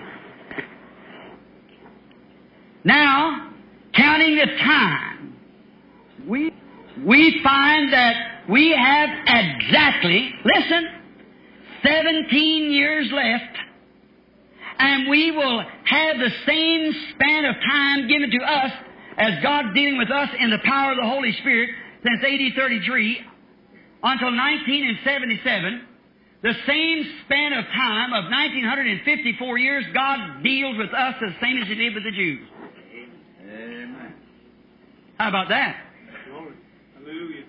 Now, mark down in your book a little scripture here I want to give you. Leviticus 25, beginning with the eighth verse. God called a jubilee every 49th year. The 50th year was the jubilee. We know that. We understand that. From the first jubilee of Leviticus 25 8 in 1977 will be the 70th jubilee, making exactly 3,430 years. Amen. Jubilee means the going up, release. Oh, we're watching for the coming of that glad millennium day when our blessed Lord shall come and catch his waiting bride away. Oh, the world is growing, crying for that day of sweet release when our Savior shall come back to earth again. Did you get that? God has dealt with us exactly the same amount of time that He dealt with the Jews from the time He gave Abraham the promise until the rejecting of the Messiah in AD 33 Praise the Lord. was 1954 years, and now we have 17 years left. We had about 1930 something years. We got 17 years left until 77 will be the 70th Jubilee since the beginning of Jubilees. Amen. And what will it be? Oh, brother, watch close now. Don't miss it. It'll be the Jubilee of the going up of the Gentile bride and the return of Christ to the Jews Amen. when they go out of bondage. Amen. Oh, don't you oh, see? From all the world, they've gathered there for that day. Hallelujah. Hallelujah. Oh, my. See where we're at? We don't know what time it might happen. Oh, brother. We're at the end time. Now listen, to you old timers here in the, in the church, has been here for a long time. I want you to notice something. I never learned this until yesterday. I picked it up from historian Paul Boyd, and um, then and I've traced it back through the scriptures, picked up these other dates here and so forth, and got it and run it, traced it through. Now, in 1933, when we were worshiping over here in the Masonic Temple where the Church of Christ stands today, on one April morning, before leaving home, I was dedicating my a car. I got a 33 model car and I was dedicated to the Lord's service. And in a vision, I saw the end time. Now notice how striking this is. Back in there when I was just a boy. And you can imagine what a 1933 model car looked like. Now, what it looked like. And I went over there to the Masonic Temple where some of you old timers in here remembers. It's wrote down an old paper at home. It's already in print and went out around the world. See? That was in 1933, and I predicted that there would be some great tragedy happen to this United States before or by the year of 1977. How many remembers me saying that? Look at the hand. Now watch. I predicted seven things was yet in the making of the before this great consummation or great thing would take place here in the United States, some great horrible thing. I said, and I remember this is before it started, I said we would go into a second world war. How many remember hearing me stand say amen? amen? All right. A second world war. I said the president that now is, I copied this off the old scripture, the old thing yesterday. That the president that we now have, which was, how many remember whose it was? Franklin D. Roosevelt. I said, the president we have in now will run even in the fourth term. He's on his first term. Will run into the fourth term, and we will be taken to a second world war. I said, the dictator that's now arising in Italy, which is Mussolini, he will come into power, and he will go to Ethiopia, and Ethiopia will fall at his steps. There's people sitting here now that know that there's a group of people come and stood when I was having a meeting in the Redmen's Hall down there that night when I had to go down there to preach that. Redmen's Hall was going to throw me out of the hall for saying such a thing. Yes, Mrs. Wilson, I know you. That's right. When I said that. But did he do it? I said he'll come to a shameful end. And he did. Him and the woman he run with was turned upside down and hung on a rope in the street. With their feet up, their clothes hanging down. All right, that come to pass. And then, I said the women has been permitted to vote, which is a, absolutely a disgrace upon the nation. And in voting someday they'll elect the wrong man. And they did that in this last election. My, my. Four. I said science will progress in such a way. No, here, that's third. Uh, pardon me, here's the next name. The fourth, I said our war will be with Germany, and they will build a great big concrete place and fortify themselves in there, and the Americans will take a horrible beating. Amen. Almighty God knows who I stand before now. I've seen those independent Nazis kicking the Americans like that and things at that wall. Amen. And there's many boys standing here now that was at that Amen. Siegfried line Yes, that knows what it was. Amen. And remember, that was 11 years before the Siegfried line was built. Is God true? Does He still foretell things to happen? Watch. That's, that was the fourth. Now the fifth thing. Science will progress in such a way until they will make a car that will not have to be guided by a steering wheel. And the cars will continue to be shaped like an egg until the consummation, the end time. I've seen an American family going down the road in a broad way, riding in a car with their backs turned towards where the wheel should be, looked like they were playing checkers or cards. And we got it. It's on television, popular science, mechanics rather, all have it. We got the car. It's controlled by remote control, by, by radar. They won't even have to have any steering wheel in it. You set your dial like this, like you dial your phone, your car takes you right onto it. Can't wreck nor nothing. No other car's a magnet, keeps the rest of them away from you. Hmm? They got it. Oh my. Of it. Predicted 30 years before it happened. Now, that brings us then to the election of President Kennedy, and this car coming on the on the scene, bringing five things out of the seven that has happened exactly. Now, I predicted and said I saw a great woman stand up, beautiful looking, dressed in real highly royal like purple. Now I got little princess down here. She was a great ruler in the United States, perhaps the Catholic Church. A woman, some woman. I don't know it'll be the Catholic Church. I don't know. I can't say. The only thing I seen, I seen a woman. That was all. But this is a woman's nation. This nation is number 13 in prophecy. She's got 13 stripes, 13 stars. She started with 13 colonies, 13, 13, everything's 13. Appears in the 13th chapter of Revelations even. She's 13 and she's a woman nation. The divorce courts in America produce more divorces by our women than all the rest of the nation. The morals in our country is lower and divorces than it is in France or Italy, where prostitution's on the street, so, but they're prostitutes. Ours is married women trying to live with several men and several married men trying to live with other women. In the nations where they have polygamy, it's a thousand times better. And yet polygamy is wrong, we know. But it shows how degraded we are. I got a piece up there out of the paper where it showed that when our American boys went overseas in this last war, that over, I believe it's around 70%, well, I, wait a minute, I believe it was three out of four that went overseas was divorced by their wife before they got back and it's great big headline says, what's happened to the morals of our American people? You remember seeing it? All of you did, guess. What's happened to the morals of our American women? Plants, working, out yonder with other men. It's a woman's nation. What's she going to have? A woman god or a goddess.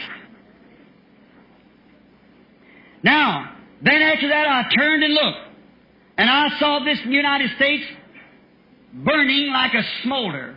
Rocks had been blown up, and it was burning like a, a heap of fire and logs or something had just set it afire and looked as far as I could see, and she had been blown up. And then the vision left me. Five out of the three has happened. A five out of the seven, rather, has happened. And here comes around and shows, and then I predicted. I never said the Lord told me that. But standing that morning in the church, I said, the way progress, I got back to one end of the wall and run to the other end of the wall, and I said, the way progress is going on, I'll predict at the time, I don't know why I'm saying it, but I predicted that'll all happen between right now 1933 and 1977. And not knowing it, God knows my heart, I never knowed it until yesterday that 1977 is the Jubilee and exactly the same amount of time run out that He give with Israel and everything at the end. So we're at, and here we are at the end of the age, at the, coming into the 70s week. We don't know what time that the church will be gone. Amen. Oh my, what can we do, friend? Where are we at? Do you see what we are now? Do you understand da- Daniel's 70th week now? See now, when we go on into these seals and things breaking these seals, the first one comes forth, a white horse rider, he's got a bow in his hand. Watch who that guy is. Watch that pale horse ride after him. See? Watch who it is look how they come in. Watch those 144,000 come in. Watch that sleeping virgin when she comes up. Then watch all these things take place, the pouring out of the vials, the wolves, the three unclean spirits like frogs. Watch those things, how they fit right in those plagues. And exactly when they're poured out. Every time a seal opens, a plague pours out, and a destruction comes. Watch what takes place right now at the end. And oh, watch these three prophets, or these two prophets, when they raise up here in the middle of the week, they're cut off like that, and then starts the battle of Armageddon, and then God begins to speak himself. Then he stands and begins to fight. The prophets are striking the earth. They're preaching the name of Jesus Christ. They're baptized in the same way. They're doing the same thing as the first Pentecostals fathers did, and many are following them. But that who confederated, that organization moved right on down. And even the power of those prophets didn't break it. And finally they said, we'll make it all one organization. And he brings in what is it? The abomination. Romanism. To overspread the whole thing. That make desolation.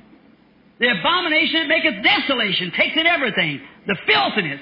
You remember the old mother prostitute that sat upon a beast, scarlet clothes like that, had seven heads and ten horns. You remember that? She had a cup in her hand of the filthiness of her abomination as her doctrine that she put out to the people. There we are, my brethren. We're at the end time. Little children. We never know. We may never live to get back again tonight. We may never live to see one another again. I don't know. But the end is so near. The end is so close. Here's the scripture. There's just absolutely perfectly scriptural proof. Now, if there's something you didn't understand, write me a note. Let me know about it. See? Say something. Some of you brethren out there on the tapes and the other parts, if there's something I can help you, let me know. You might disagree with me. I might disagree with your organization. Not you, but the system of your organization. I do not disagree with the Catholic people. I do not say that I don't like Catholic people. I don't like organization people. That isn't it. I love all peoples, but I disagree with that system It's keeping you bound down. That's what, the system of it. That's it. I wasn't against Germany. It was a Nazism. I wasn't against the Italians. It was against the, the fascism. And remember, I made another prediction in that time. Just a prediction. And many of you old timers remember that I said these three great isms try and take a hold in the world today. Fascism, Nazism, and communism. And what did I say? They would all wind up in communism. And then I just had you all repeat it over. Keep your eyes on Russia. Remember that? Keep your eyes on Russia. She'll all wind up in communism. And then it'll all wind up finally in Catholicism. Remember, it'll all wind up in Catholicism. in the end time. That's exactly right. That's at the Battle of Armageddon, right over in here, when Christ comes himself. But these three prophets, these three and a half years, that's Revelations 11:3. You've read it many times. I'll give power unto my two witnesses, and they'll prophesy a thousand two hundred and three score days. How many is it? Thousand two hundred three score days? Three and a half years. And then they shall be killed in the streets, right in the midst of this 70th week. So you see where the 70 weeks of Daniel are? You see where we're living at? Amen. We're at the end, my beloved friends. We're at the end. The days, nations are breaking. Israel's awakening. The signs that the prophets foretold. Here we are. The Gentile days are numbered. Here. With horrors encumbered. Return, O dispersed to your own. Let's sing it. The day of redemption is near. Man's hearts are failing for fear. Be filled with the Spirit, your lamps trimmed and clear. Look up, your redemption is near. Oh my, isn't that wonderful? Nations are breaking, Israel awaiting the signs that the prophets foretold. The Gentile days numbered, with horrors encumbered, return, O disperse to your own. Now together. The day of redemption is near. Man's hearts are failing for fear. Be filled with the Spirit, your lamps trimmed and clear. Look up, your redemption is near. Let me sing you a little verse. False prophets are lying. God's truth they're denying. That Jesus the Christ is our God. Hallelujah. They're making some third person. You know that. But He isn't. He's our God. But we'll walk where the apostles have trod. Amen. For the day of redemption is near. Man's hearts are failing for fear. Be filled with the Spirit, your lamps trimmed and clear. Look up, your redemption is near. Aren't you glad? Back to the message, brother.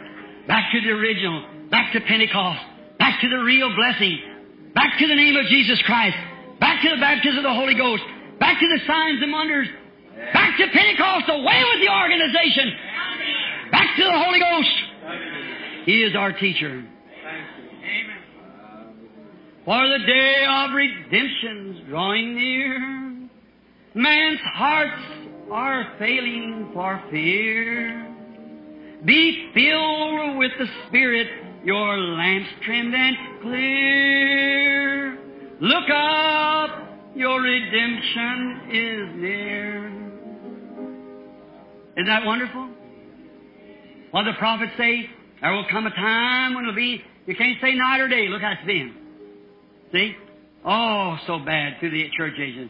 But it, it shall be light in the evening time. The path to glory you will surely find. In the waterway is the light today, buried in the precious name of Jesus, young and old. Repent of all your sins. The Holy Ghost will surely enter in. Hallelujah. These evening lights have come.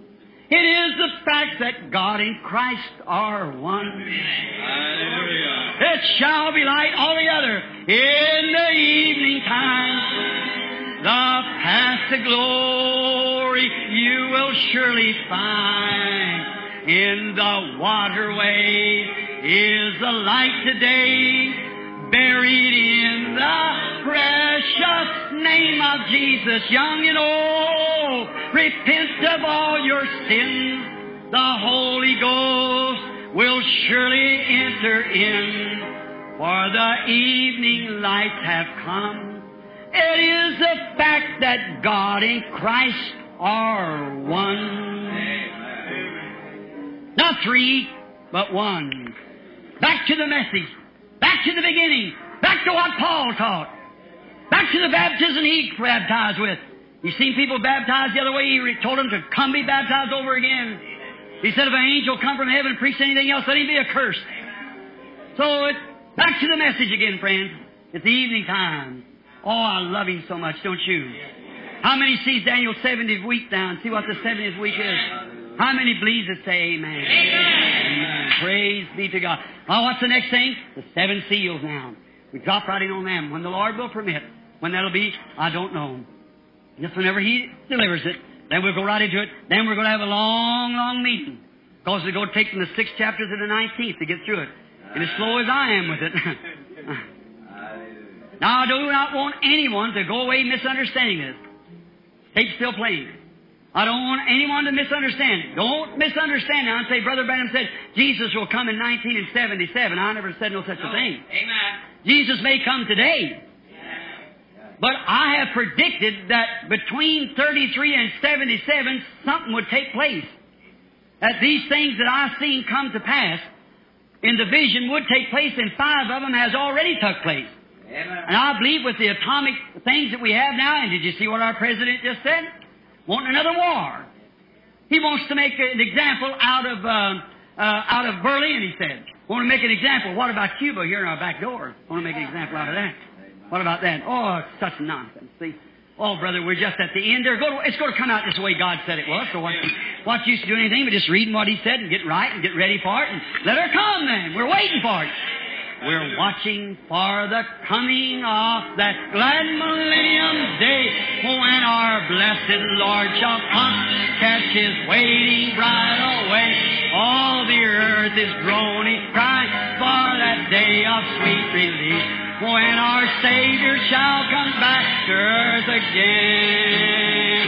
Oh,